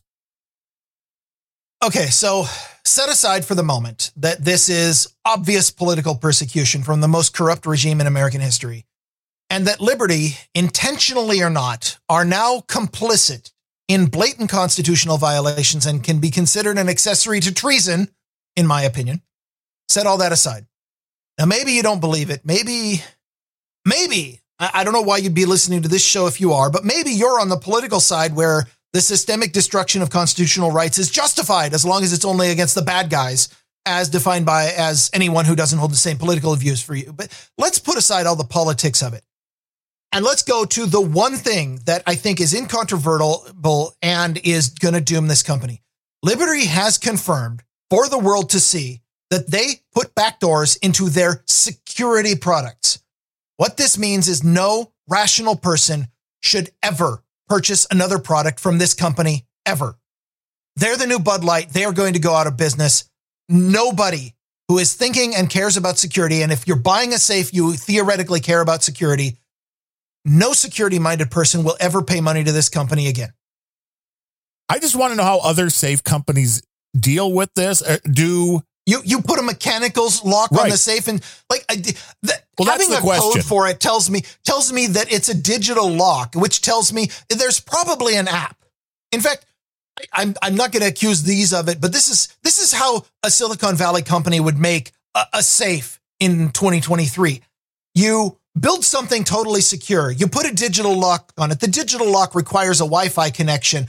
And that Wi-Fi connection only responds to the cloud. And you put an app on your phone where you punch in, I want to unlock the safe. It tells over open Wi-Fi, the cloud service, hey, unlock my safe for me. The Wi-Fi then sends down through the Internet of Things, which is insecure as hell, and says, unlock this safe. Your safe unlocks for you. Very convenient, completely insecure. You might as well put it in the broom closet. Digiguru says he keeps his kilos of cocaine in his safe. So I mean, I guess you got to keep them somewhere. So where I'm at with this is, uh, you know, anybody who knows about this story should never, ever, like no rational person will ever pay money to these people. But they also have other problems, even with their existing customers. And that is now that hackers know that there's a database somewhere of the codes to every Liberty safe in existence. How long until, like, they are now the target of every hacker on the internet who wants to break into a safe. Well, yeah, there's good. I mean, people don't buy one of these safes because they are not small. I mean, it looks like the home safes start at 900 bucks. So these are not the little things you can pick up at Office Depot and throw a couple of papers into. I'm just curious on here. Let's see hardware. I want to know if you can actually get, you can select the lock. There's one. There's one for select the lock on the safe. There's one and it's a digital lock. So I guess you're, uh, I don't want a safe with a digital lock. no, And I sure as hell don't want, like, I don't want any kind of security to have an app. If it has an app, it's not secure. I- know I can't prove that statement, but I'm going to go out on a limb and just say heuristically, if there's an app, it's not damn secure. And I'm guessing there is no safe that is secure if somebody knows what they're doing, but that is not the point. Give me a mechanical tumbler lock. At least make the FBI bring in somebody with a stethoscope Right. and have them like hold their ear up to the safe and spin the dial. Make at least make them go to that much effort. You know, and I'm guessing most people, you're just going to open the safe for them anyway, because really at that point, you know you're God. Yeah. So the the concept of like, well, I'm not going to open that safe. What's what's the point if they if But they can it- remove it from your house and open it anyway? Anything that's in there, they're going to get it. But if the guy does, then that becomes his choice. And there are legal consent things that attach to that. Like, yes, I decided to waive my right to privacy in this thing. That's great. But he didn't waive his privacy. That's the thing that bugs me about this story. Some Utah corporation decided on their own to comply with a request from the feds to say, yes, we'll go ahead and compromise the security of this customer that we sold a security product to. They are going against the root of their business model. I, I just, I don't understand how you can even take yourself seriously about security if you're doing that sort of thing. No, I would agree. And it shows you exactly the world we're living in today. If you expect that things are actually going to be safe or secure or private, that's just like expecting to hear uh, real information and real news on the internet. Well, you can only if you catch the right podcast. True. You can't uh, get it if you listen to the mainstream, but you can if you listen to Grumpy Old Bens, which is really why you should support the show. Because if you don't support the show, then the hosts of Grumpy Old Ben start whining that you're not supporting the show. Well, that's we're going to do that anyway. We probably would. But we might be homeless, so you'll, there'll be a lot Yeah. more background We- noise. But but I would really like to be in JCD's position where I'm whining about donations after taking in four thousand dollars a show. Right. Well, well, while sipping on his uh, high quality brandy Yeah, while on- watching the leaning back on the chaise. uh huh. There are different levels of podcast support. Now, our number one donor today, at least from the PayPal side of things, before we get to the boostergrams, and I saw a big one coming in from the clip custodian. Andrew Penbianco came in. That is Sir Andrew. I mean, I, he has his name in here, so I hope we weren't outing him here, but I think I've heard that name on uh, the Mighty No Agenda show. He says this is for AOB, so I'm assuming that that means Angry Old Ben's. I'm just Maybe. guessing. I mean, it's, it's well, it was the best match. It definitely doesn't say Planet Rage or Unrelenting or the Russian Apologist podcast or any of that. Now, Sir Yeah, you know this this week we are uh, uh, given. I'm just looking at Boost right now. Apparently, we are a Russian apologist podcast this week. But That could be.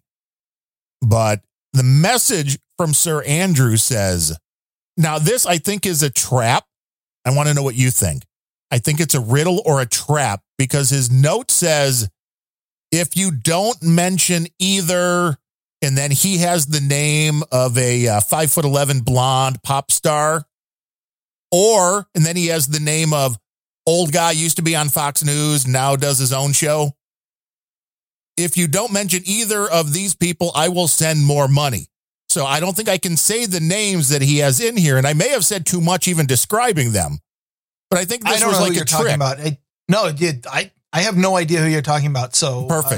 I don't was know like who a you're talking trick. about. I, no, it did. I I have no idea who you're talking about. So Perfect. I mean, we're safe. Right. He's like, if you don't mention these, I have no clue. I will send more money. So I can't say, I can't read the note because I think this was a trap that if I read the note, he'd be like, ha ha, you mentioned this person. So there. I, I- I- outsmarted it him. sounds crazy to me. I think we should move on. Thank you, Sir Andrew. Uh, Andrew Tom- Tomaszewski coming in with $10, and that's it on PayPal, baby. That's for two weeks, too. We didn't do a show last week because I had the migraine mixed with allergies. And once you get a migraine and take a allergy pill, wow. I mean, Yeah, I, yeah, well, have never smoked weed, but that I'm guessing is kind of the same thing. It just puts you into a whole different level of like, I just want to There- sleep. Yeah, and when when you did that, there was a segment of the internet who was like, "Suck it up and podcast grumpy," I know. but uh, unfortunately, nobody else was with me, and then nobody was like, hey, I'll send in a lot of money.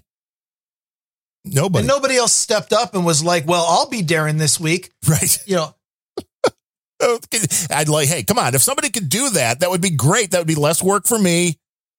I mean, we could we could get Phone Boy on, and it, I mean, I, all I really need is for somebody to to fill in when I stop talking for a few moments to take a sip of coffee, and Which otherwise, you just have to sit there and let the show go. It's not like I shut up for uh, very often. Phone boy talks way too slowly now. I, I like the old, really Uh, wired phone boy. Uh, that is uh, that is because Phone Boy has changed his uh, his toxin Life? of choice. Yes. There you go. um, it's it's actually kind of amazing because the old Phone Boy was on caffeine and the new Phone Boy is on weed, uh, allegedly. I mean, of course, he wouldn't do anything illegal that that might be illegal in his state, but uh, he definitely podcasts with uh, a, a different flavor of of caffeine products that slows him down a bit. I know. And he used to be really talk fast. Like, you want me to show guys? I'll come and talk to the show. I'll talk on phone. I'm going to talk about some uh, tech things. You want to talk about some things? That'll be great. I'll just do talk. I'll talk about phone. I want to talk about that. And then it's like, dudes, what's up? It's a nice I, change. that I dude, there is something to be said for people who podcast at 1.5 speed. Right. Well, that's it. And if people listen at 1.5 speed, you have an aneurysm. So it was very, you had to be careful with Phone Boy when he was talking really, really fast. Uh, but we had a lot of streaming sats from Anonymous. So, of course, always uh, thanks to Anonymous. And I'm still waiting for a better system. You may have one on your end. I'm just scrolling up. I've got a boost from Joel W that Oh. didn't have a message for 1111. I do have a system actually. I, I, I wrote a system that I haven't given to anybody because you're I testing have- it. It's in Well, constant no, be, well, mostly I would be I would have already uploaded the code except fuck GitHub. yeah. That's, that's a different thing. There were a bunch of streaming sats from Harry Pilgrim too, who I like is on Um, episode 228. So, I mean, he's so- catching up to us. So last two weeks, um, I don't know how many of these were live. I, I just grabbed two weeks worth. Um, but we have The last one I Uh, think was NetNed saying something was the last live okay, one. yeah, I've got well, I've got uh, Joel Joel W says no, but Joel Well, W says damn, that's a great message, Joel W. Keep it up, buddy. Thank you. yeah with uh, eleven eleven. Um, comic strip blogger. Uh, I I Just I'm almost test. Yeah, I'm, I'm almost afraid to read this one because that I think counts as giving an ad and would violate my principles. But Comic Strip Blogger came in with 10,015 sats saying, Howdy, Grumpy. Please inform your podcast listeners that they can visit my cartoons at www.csb.lol or follow me on platform X slash Twitter at the handle at CSB, which is just three letters. Yo. Yeah, and my my part on that one didn't come in, and he was like bitch slapping the people at LB. I like when anything goes wrong, Bit CSB slapping? goes after him. He's like, "Why this is not to work?" I like bit slapping. That's He's, a he's bit slapping him. That's right. Um, then he's then- like, oh, "You didn't get it," so, then he sent it to me explains straight. the yeah. next one that came in a half hour later that says just a test. yes, yeah, I did get that part. Okay. I didn't get the first Uh, one, but then he made it right. I got one from Billy Bones says, uh, or 30, 34, 38. Sat says, this podcast is like grumpy tech therapy. And it is. Uh, got 333 from NetNed. At 333, I don't even know if I care about your message. I, oh, no, that's funny because over we were talking about the uh, stats on uh, Planet Rage. Maybe you were listening, Larry. Everybody loves Larry. They hate me. And we were talking about what that, you that get, checks. you know, for X amount. I'm like, yeah, you don't get nothing for that. And uh, NetNed came in with 333. Like, what do you get for this? And I'm like, fuck you. Like, where else can you Wait. get this kind of stuff? Which might actually explain why the message on that one was, how's that? How's that? Right. It's close. It's great. It's what we need. If we, Uh, if everybody would just boost that much every show, we'd be in good shape. So Phoenix came in this show with 3333 saying funding the rage and laughing at the squirrels coming for Sir Bemrose because he's, nuts. Uh-huh. and he And then another one 1111 right after said, I love this show. ATN tools. I think that means rules. Wait, this is GOB. Never mind. Well, that's when you were doing the bit where you weren't talking, and everybody was Phoenix was like. "Wow, Bemrose isn't talking. Let me send more money quick." And then, oh fuck, he's talking again. Oh, I should spend more time not talking. Yeah, and you could just That's, you know what? That's why There's Planet Rage gets so much is because I don't talk on that show. That's true. Yeah. That could- you could just make this your new bathroom break. You'd be like, "No, no, it was just a bit. I, I wasn't talking for a minute." That was see, it was funny, right? I didn't go and get coffee and go pee or anything. No, I was actually sitting here quietly trying not to laugh and then I failed. And you're like, "Wait, there's a mute button. I forgot." Yeah, I could have just muted it. No, I only mute it when I'm coughing or when I accidentally want to phone boy this show. And Phone Boy said my impersonation imitation of him was money. Wasn't and even then practicing the that one. last one that I have right now is from Clip Custodian, who came in with uh, what I would hesitate to refer to as a baller boost. Yeah, I don't have the clip, so I mean, I can't Good. play the Okay, then we're great. Uh, 20 inch blade. No, I mean, clip custodian, he's got way bigger than 20 inch blades. yeah, those blades reach all the way to the ground. I would hope so. I mean, how else would the car move? I, you, you'd be surprised.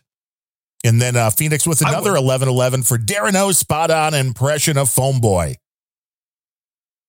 We like we just like the movement now to the to the chill Phone Boy. He's like all Jimmy Buffett now. Yeah, he's like all oh, chill. two more came in while I was checking. Oh, NetNed with another boost. Yep. Boosting Uh, from the doctor's office. They're about to draw blood just in case this is my last boost. Joe Walsh Joe was Walsh. the best Van Halen singer ever. Now, dude, that would be a great Van Halen singer. I, I think I, I I mean I think Glenn Frey's got a better voice. Not anymore. he might. Have you heard Van Halen recently? Well, uh, well yeah. I, well, uh, you mean Joe Walsh? Uh, yeah, exactly. I don't know, man. That, is that like what you're saying? Like it's the phone boy now, man? We're going to do a podcast. I used to love when Joe Walsh was on uh, with Steve Dahl here in Chicago. He always entertaining. You didn't have to like his music to be entertained by the man.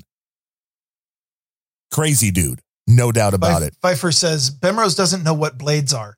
Um, you, you in the context of that awful freaking rap song. No, I don't know what blades are, and this fact make pleases me. They're like with the things that uh, like you got when you see the semi going by you with them big Blade Runner kind of things on the side that'll just shred you if you get hit with them. Isn't that what they mean by I, blades? I don't know. I have I have in my mind like a, a switchblade, a butterfly knife, or something. I don't know what the. I, wait, I, don't know what this twenty inch blade is. Like, is the dude walking around with a machete? That's the image I have in my mind. No, I don't know what blades are in the context of a rap song, and I'm happy for it. It would be a badass car. It means uh, Clip Custodian said digging the grumpiness. Now that is a note right there. And that is Yes, the that- baller boost. That was the baller boost. And then uh, and then Phoenix comes in for Darren Zoe's spot on impression of Phone Boy, sends another boost. Woo! Hundred thousand from Clip Custodian. That's showing you how to do it. Come on, NetNed. After if Yeah. they if they don't take enough blood or if they And take what's too wrong with much, the rest of you? What is this 333 crap? it's about this no At agenda least it people, wasn't 233, people boosting the show number. True. Well, You remember when that used to be a thing with no agenda? uh-huh. I boosted the show number a couple times, but it was like when it cost three hundred dollars and not fifteen hundred. right, because that wasn't Satoshi's, that was real dollars. yeah. Now, when now with satoshis, people be like, "Oh yeah, I'll give you two hundred thirty-three satoshis, boosting the show number," and I'm like, "Yeah, I can buy a penny with that." You gotta add you gotta add at least three zeros if you want a Satoshi the show number, I think. Yeah. But we appreciate everybody that has supported this show over Well- the last 233 episodes. And there's another NetNed. Uh, I, I should stop. I should stop refreshing. No, no, keep it's always good to be refreshing. Well, yes, and also we're you know eating up that two-hour time slot with the the vamping over boosts. I which is know, something I used to hate other shows for. Like, how can you possibly spend a quarter of your show reading out your donors? Well, it, Well, because it's an I'm very- interactive show. Yeah, and when I'm not one of those donors, I fast forward through it, and when I'm the host who's getting the money, of course I want to read them all, I like net deads. Geez, here's another boost that Sir Bemrose will hate. and I do. It made me rant. Okay, You know let's what? move on. He doesn't hate the 3333 uh, boost NetNed. He only hates the 333,333 sats. So if you really want to piss him off, anybody, Oh, that would seriously make me rant. I know, be like, you're stop sending so much money. No, don't do it. And uh, let's then another let's keep going Phoenix. and not let's. Oh, I was hoping you wouldn't refresh again. another 3333 NetNed wrong podcast and David David Lee Roth even thinks Adam Curry was the best frontman for Van Halen. Wait, did, did Adam sing uh, lead for Van Halen for a while? I must have missed that I, one. I honestly, I, I think Phone Boy sang lead for Van Halen for a while. He could have. I mean, they Are, were are- do you even have any idea what this is about? About what the- lead singing for Van Okay, so Halen. uh, after after the Lotus Effect on the Saturday show, Phoenix and Phone Boy will stay on for sometimes six eight hours on their own stream doing Studio Thirty Three, which is just playing music and uh, hanging out with trolls. And of course, I am relentless when trolling, and so I, I take every opportunity to call Phoenix a bootlicker. And uh, That's one rude. of the things, one one of the only things that Phoenix and Phone Boy have ever disagreed about is who the better frontman was for Van Halen. well, okay, and, la- uh, wait, I see now. I do not know which one is going David Lee Roth and which one's going Sammy Hagar. Uh, Well, Uh, which one do you think? I'm betting. I mean, I think that while solo career, I would totally take Sammy Hagar over David Lee Roth in Van Halen. I would take David Lee Roth, and I'm betting Okay, that you're Phoenix likes David Lee Roth. Nope. You're on Team Phone Boy. Really? Wow. Yeah. You're Yeah. wrong, Phoenix. You are totally wrong. You are absolutely wrong. I'm Okay, with that's Phone going Boy. in their show opener now. Yeah, I am with Phone Boy. I stand with Phone Boy. David Lee Roth. Woo! Well, th- the argument went on enough that uh, somebody in their chat room started trolling and uh, pulling in other artists and saying, "Well, actually, I think you know Trent Reznor was a much better frontman for Van Halen," or uh, it, it, and so it it has become a meme. Phone Boy says, I just heard Phoenix yell, Dead man, What, wait, is it that serious? if if if you happen to be hanging out in the post show on a Saturday, uh, in hanging out experiencing the Lotus effect, then you need to go in there and explain to them very succinctly that the only Van Halen frontman that was ever worth anything was Taylor's. Uh, um, no, I mean Taylor uh, Lautner. Yeah, yeah, something, someone yeah. else. Right. I mean, really, you, how do you go against David Lee Roth? He was the showman. He was the perfect front man for that band. And I love Sammy Hagar. Don't get me wrong. But David Lee Roth had the swagger that Van Halen needed. And maybe it's because he's the first singer. It's very hard for a successful band to morph into singer number two and have that be the guy that everybody's like, oh, that was everybody wants to go back and it's the classic when they broke in. And it was because of the fact that they all hated each other that made that music so good. I think, anyway. I, I think that you've just started an hour long argument on their show, and I love it. You're welcome. Let's move on. Okay. You go to grumpyoldbens.com slash donate. Help support this show. Keep it on the air. Vote with your Satoshis. Tell us who you think is the best front man for Grumpy Old Bens, and maybe we can get him to uh, take over the show. Larry. Fucking yes, Larry. Always Larry. It's got to be Larry. Just the way it is. The guy can tell a story like nobody's business. Which uh, people, if you're not listening to Planet Rage and that Larry show, come on. And we got to get Larry on the podcasting 2.0 thing. I keep telling him just just yeah, go make yeah. up, go make a Get Alby account. I can do the rest. Well, if he wanted to put a, a, server in his basement and set up a node, um, I've done that, and I would say that he's completely stupid for doing so and should go get an Alby account. Yeah, because nobody wants to do this kind of stuff manually. Yeah, no, nobody. I I have decided to come into Satoshi's on hard mode, and uh, there's it's been rocky. I've got a lot of the stuff kind of solved. Um, I'm trying to emulate Sir Spencer, who makes everything look easy when he does this stuff. Oh, I thought you were going to do a lot of uh, smoking weed naked. You know, I thought about that too, but unfortunately, we don't do video, so uh, a lot of the effect would be lost. You thought you would just emulate his tech skills rather than his other skills. And and we are finally entering the part of the calendar where I have to be wearing the robe again. Well, I mean, you should always do that, but I mean, for no open front aloha shirt for the whole summer. Oh well, I mean, winter is coming. Yes, it's it's going to show up here in like a day. It's been like in the yeah. 90s. Now it's going to drop to like 60. That's the way it yeah, is. yeah, Fall is usually on a Tuesday. Yeah. That's how it works. But again, we appreciate people for listening. We know there's a lot of podcasts out there, some better than others. Rare encounter. But we are very happy that you're here with us on Grumpy Old Bens. And if you tell like 4,000 friends, we can help this show grow. If you would leave a review wherever you get podcasts, I know it seems ridiculous, but it actually helps new people find it. Or, you know, if you just have a social media account, spam all your friends. Tell them, listen to this show. These guys are fucking nuts. And if you do have 4,000 friends, then I, I am going to absolutely be behind what Darren just said. Tell all of them about Grumpy Old Bens. But also, nobody has that many friends. Most of these people are only after you for your Satoshis.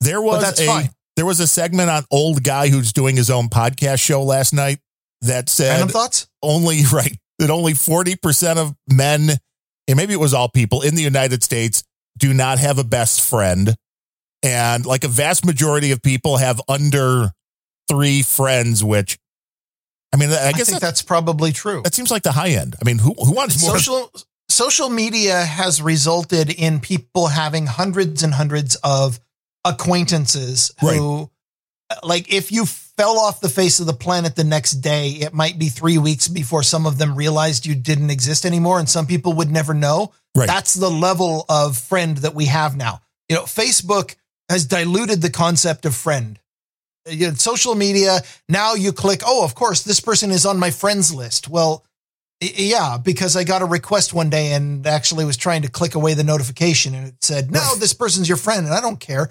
You know, I get I get notices from Steam every single day. Like Cold Acid is playing some anime porn game, and the reason is because Steam thinks that Cold Acid is my friend. I like C Brooklyn. I have no friends, only enemies. So you're doing something right then. Oh, I have lots of enemies. but social media is is also contributing to that. Like this guy's look, you see what this guy posted, man? I can't believe the FBI isn't after this guy.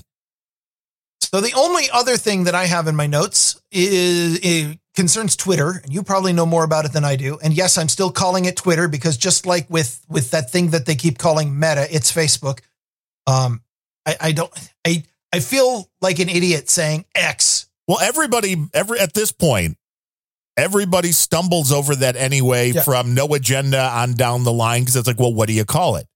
Fact, now now two months later, most of the news stories I see say X slash Twitter or something like that. effect. Right. Just so people know because they're not going to know what X is. They'll know what Twitter Yeah. is, but it's not technically the right name anymore. It's Everybody confusing. who's ever had an algebra class is like, oh, you're that's a placeholder for a company you're not naming.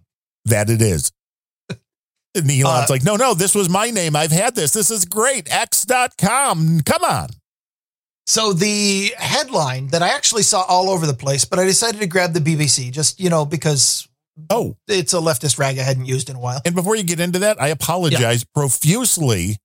I had the Never window apologize. open here. I forgot. Uh, this is the first show of the month. So our folks over on Patreon Oh, yes. totally forgot about Steve McConnell, Steve E, who came in with five bucks uh, per each per month, and then Brian Genack, who is coming in with the level of twenty dollars a month. But I've got to check with him because I know at one point he was doubling up the GOB and wanting half to go to Planet Rage. So I'll check if that's a uh, if that's Yeah, either either way. It's, it's- at least ten, which is good.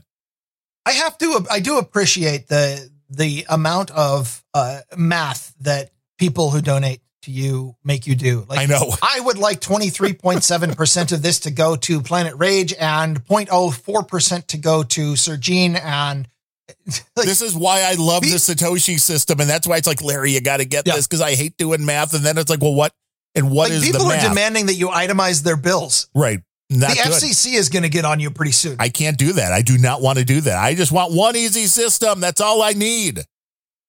like, yes, this this was the mandatory Bemrose fee, but we rolled it into the price. we, I, the funny thing is, we have the mandatory Bemrose free on uh, Planet Rage and Unrelenting as well. So I mean, it, it's everywhere now. Yes.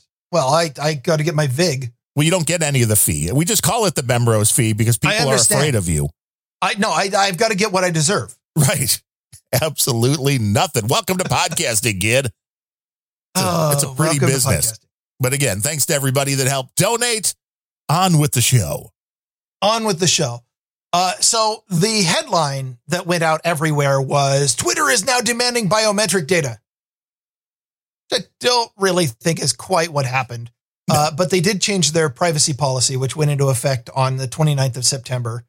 Uh, the the new st- section, revised section in the privacy policy says we may collect and use your personal information, such as your employment history, educational history, employment preferences, skills and abilities, job search and activity engagement, and so on, to recommend potential jobs for you to share with political employ political to share with potential employers when you apply for a job, and to enable employers to find potential candidates, and to show you more relevant advertising.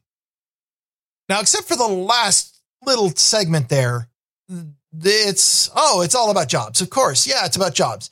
Uh, Twitter did buy in May. They bought a tech recruiting service called Laskie. So I think a lot of this uh, that we may collect and use all of this stuff has to do with if you try to apply for a job, we're probably going to want your employment, education history, employment preferences, skills and abilities, etc. But a, a lot of people jumped on this. Was like Twitter's going to be collecting everything now. Well, I mean, they kind of already did, and also this new privacy policy is pretty much exactly in line with what Facebook and TikTok have been doing for years. Right. So I don't know. I'm I don't like to be on Twitter's side, but this sounded like a, a lot more to do than And it's No. all a question of what is actually being transmitted to them. The privacy guy, what's his name? Ron, the the uh, the guy on YouTube. I don't know. He's so private. I've never heard of him. I know. Well, he was the one that used to do the whole VPN list before he sold it off to somebody else. But he still's Ron. Like I forget. Now I can't remember his last name. Brockman, I think it is. He Okay. has a, he has a whole thing uh, that uh, you know he sells his own little like Raspberry Pi type things and all that. But he did a thing on, I believe it was Apple with the face thing. You know, the whole unlock with your face, and all the phone is sending to them is a hash, meaning that it's not really biometric data that can be used by anybody else. That hash, whatever the way that the iPhone is picking it up, is not this, you know, it's not giving away the same with the fingerprint. It's just a hash. It is not actually giving them your fingerprint, at least at this point. I mean, that may change, but he did a whole breakdown on, you know, hey, right now they're yeah it's biometric data but it's not sending the actual biometric data into the cloud to the company it's sending a hash which is really of no use to anybody just like a hash of your password is not really that useful for getting your password And and I, I applaud companies that make that effort and say, no, we're not sending the data. But be aware that sending all of your raw biometric data is literally one automatic update away.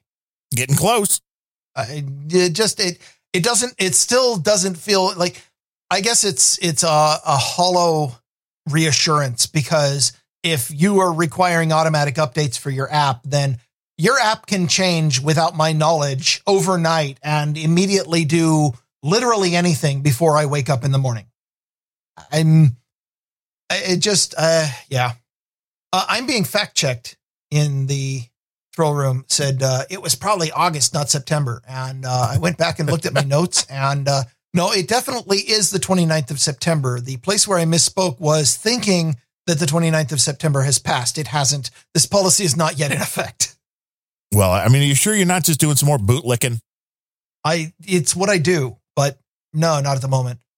what kind of boot though So the BBC leads the article with, oh, it's biometric data. So I went ahead and pulled down the actual privacy policy and found the biometric segment. And uh, here's where they're collecting biometric data. and I, will Um, we they just are say collecting. it, it is not ron brockman it is rob braxman so i, I was really Oh. close I, I was going to go with Ron DeSantis. I mean, he sounds like a Right. guy that close enough yeah.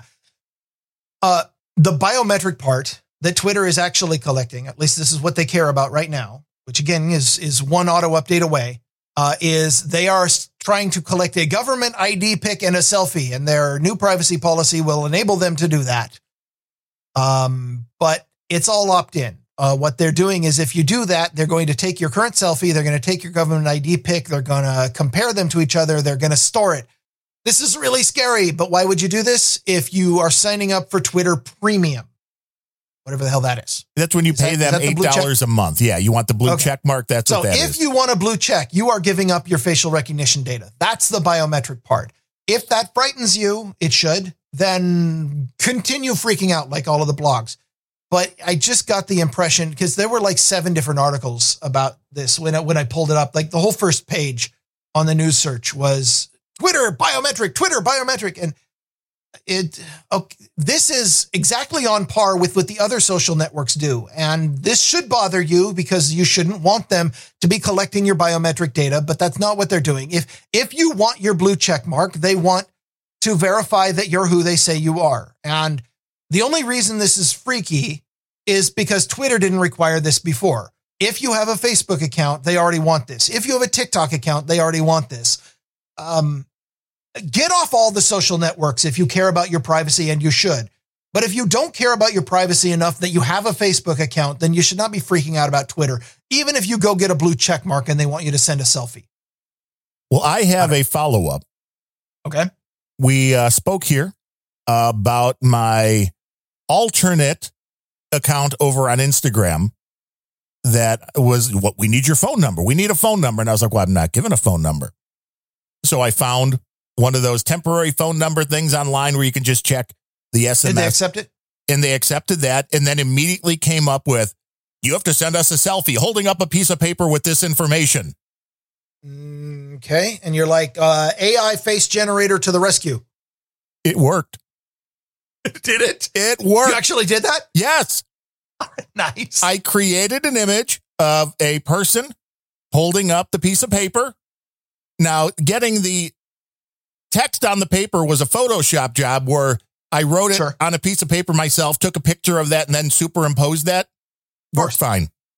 because they probably have an AI looking for like, oh, this looks like somebody photoshopped it and added the text in later. But if you take a picture, Yeah. yeah, right, because you can't use a font because then everything's too perfect. So it has you Yep. have to have that aspect of it. yep, But it worked. I was like, holy Perfect. crap. Unbelievable. So this is how this is how much these security measures of no, no, we need you to take a photo, a selfie of yourself holding up a piece of paper with this information. Bingo bongo, baby. AI to the rescue. the dark secret that every security dude named Ben out there knows, but the companies do not under any circumstances want getting out is that 90% of all security out there, security is security theater. Oh yeah. 10% of it is actually securing things, and that all doesn't always work very well. But 90% of what you see for security is we want is not we want to secure things because that's hard. It is we want the appearance that what we're doing makes it more secure so that you'll trust us more. Because if you trust us, you'll give us more money. It's marketing. Security theater is marketing. And most of what people put up for that, like, did I mention screw GitHub? Yes. Yeah. I, I, they, they shut down my GitHub account because they say that I have to enable two factor authentication now. Well, and I also have a question And for way, anybody. what two factor authentication do they want? They want me to give them my phone number. No, so that they can send me SMS messages because that's secure. Yeah. Right. Sorry, I'd rather just put in another password. It's not about security. It's about tracking your ass because they think they can do that through the text system. But I want uh, to pose this question too. I uh, ran across this the other day, and I know there used to be a fairly large contingent of uh, grumpy old Bens and no agenda folk who played around on Jitsi, which was kind of like Zoom but open source. That whole thing, where you can go on for your you know video chats and all that. I went to the other day to try to roll up one of those. You have to wait for a moderator or you have to sign in with an account, including having a GitHub account. On Jitsi, I thought that was decentralized. No, fuck that. No, you can't use it without having something signed in now. What the it? I thought it was decentralized. What, is there is Jitsi centralized? Is there a centralized service for that? There, well, there's a company that owns it because they were trying to sell services, but uh, I mean, you can make, you can take their code, I believe, and put it on your own server. Which is what you should always be doing. Don't sign up for centralized services. Well, the problem with that Unless- is then people know where your server is, but I get why people uh, Well, would do that. That's why you host it behind a VPN or you know Yeah. on on somebody else's hacked AWS space. Right. I'll, I'll get I'll get it on Phone Boys. That'll be good. Yeah, yeah, exactly. He's got a server. He won't mind. Just put He won't mind if you use up all his bandwidth. put that well, I was there. just wondering because I thought the like I don't I don't know what the only Jitsi I've ever connected to was the No Agenda one, which I thought was hosted on some community Jitsi? members. We're- no, Well, it, is was it on- just on. Yeah, it was just Oh. meet.jit.si slash no agenda. Because if. I'm connecting to the No Agenda Jitsi and it's like you need to see a moderator, I'm like, okay, CSB, can you approve me? you know, that's exactly it. He'll he'll prove all your art. Time to kill the Jitsi bat signal, uh, says C Brooklyn, and maybe. I just want to know if everybody else ran into this. I- I mean, it's as I easy as having know. a sign in. I mean, if you have a GitHub, then you're can. But it's like they're obviously trying to track who is using the service, which I I understand. If I had a service out there, I'd probably want to track everybody too. But it was a new change that if you wanted to start a room, the at least the person starting the room has to be logged in. And of course, they gave you the usual login via Gmail, login via Facebook, or by GitHub. And Okay, so it's I, I was I, was I had been under the impression that Jitsi was a server suite or a server suite that you could host on and be your own server. And it, I, I'm willing to. I, I had been under the impression that was how it works. Now, if it's a centralized service where everybody sets, uh, signs up with Jitsi.com or whatever, then that changes things. I, I I don't know. I don't have any information. I've not researched this. I've only been on the service a couple times. But if it is a centralized service where, in order to get in, you have to log into the central thing, then then what's the point of it, it, what? What is Jitsi then? It's it's Discord with fewer features. Yes, exactly. In this, uh, Phoneboy says Phoenix ran into this within the last week or so, and I'm guessing it's uh, you know, there's abuse going on on the network, which I get. You when you open up anything There's where gambling people, going on. uh, probably that too. But when you can have uncensored chat and screen sharing and you know doing all the you and know sharing your precisely cam, why it needs to be decentralized. uh huh. But this is exactly now why they're like, oh no, you have to have an account, which I still don't understand because you know having a GitHub account or one of these other Gmail, the same thing. I, I you can still sign up for these accounts under a VPN with a fake name. So I don't know what kind of privacy or what kind of security Jitsi thinks they're getting.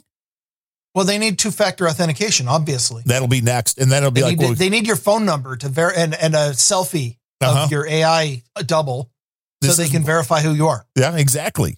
So always be aware of this stuff. The world is getting to the point where doing anything anonymously on the internet is getting harder and harder to do.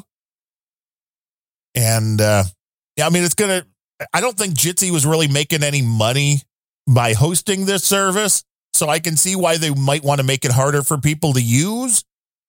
But you know, you can, I believe, still roll your own, but you just need your own server and your own bandwidth. And I, although I'm not even sure how much bandwidth it would take if it's just kind of a traffic cop for, you know, everybody sharing their audio and camera. Well, that I think it's all mainly peer to peer when you're using it. But I mean, I- if I wanted to roll my own, I'd, I'd go set up a, a Synapse server somewhere and have everybody connect with Matrix clients or something. But But I still find I it know. weird that a lot of these AI art generators, you have to log into Discord to interact with oh god, the. I know, and it's like it's very weird that there is such a. Uh, Discord is the most awful centralized service because it is so pervasive amongst people who should know better. right. I I do not disagree with that, but it's what you know. It's one. I guess it's very easy to create a service that people will pay for and be like, well, no, just log into Discord and then you talk to our bot and it all just somehow works. What do we know? We're just dumb tech guys. Yeah. All I know is that AI will fix everything. Will it? I, I keep hearing that. Will it fix my internet connection between 3 and 5 a.m.? Are you kidding me? It's a malicious AI that's toying with you between 3 and 5 a.m. No, no, here's now this is just uh, the because living in my world when this happens, I mean the wife's well aware of it because the the white noise thing goes out and that ruins it ruins her day more than it ruins mine because she's way more addicted. Like, did, go get a water fountain. Right. Now I'm going to get something. Really, I should buy like one of these $20 machines and then that way you never have to Like- worry about it disconnecting. I, it- I, I used to have in my room a, a little water fountain that you just plug it in. It has a little tiny, you know, one volt DC motor that pumps water up about a foot and a half and has it splash down through some terraces. It's pretty. I used it to humidify the room. That generates white noise and doesn't connect to the internet. Just letting you know. very soothing. But this is my world where we're sitting there the one morning and I'm like, you know, I just don't understand why this just, you know, keeps disconnecting between three and five in the morning. My wife just looks at me and goes, Russian hackers. Yeah, So maybe it is. Maybe it's Gene. it, it might be. He's way too busy playing video Unless- games, though. Is Russian hackers, is that code word for uh, Hillary's operatives or her techno experts? Maybe, Maybe. Maybe she wants That, me dead. however, is a topic for another show. Yeah. Well, uh, hope you can join us. Hope the show's still here. Hope more of you donate. Be like the clip custodian. Be, be like Sir Andrew. Be like Brian Genack and everybody that donated to today's show. Don't be like NetNed, though. Do not be like NetNed. Get, get way bigger.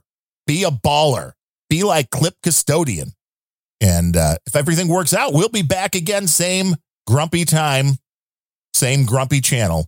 With Next episode two, three, four. Ooh, wait, is that, that numerology? That may even be better than Yeah. two, three, three.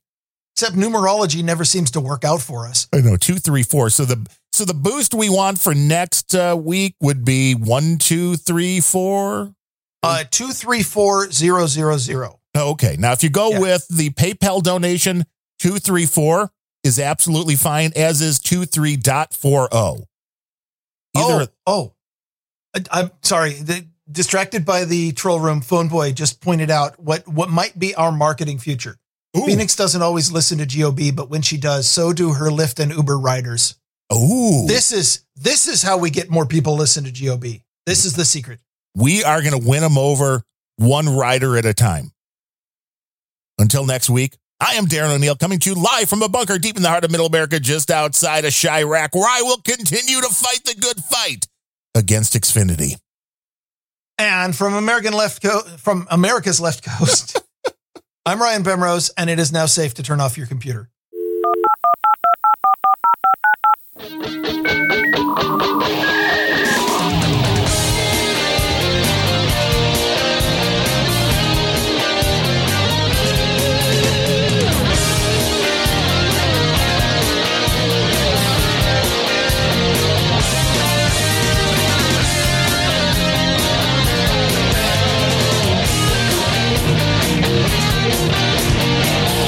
Grumpy old bitch!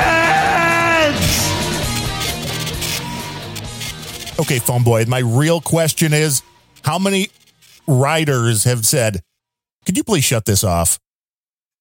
Just curious. Uh, how many have jumped out of the car while it was still moving? I have heard that that happened once when Phone Boy was playing one of my Bosstones requests. Just got to get out of here. That is Net interesting. Ned says, "So is shaming me supposed to get me to boost? Well, it worked for Phoenix. Right. No. Oh, not at all.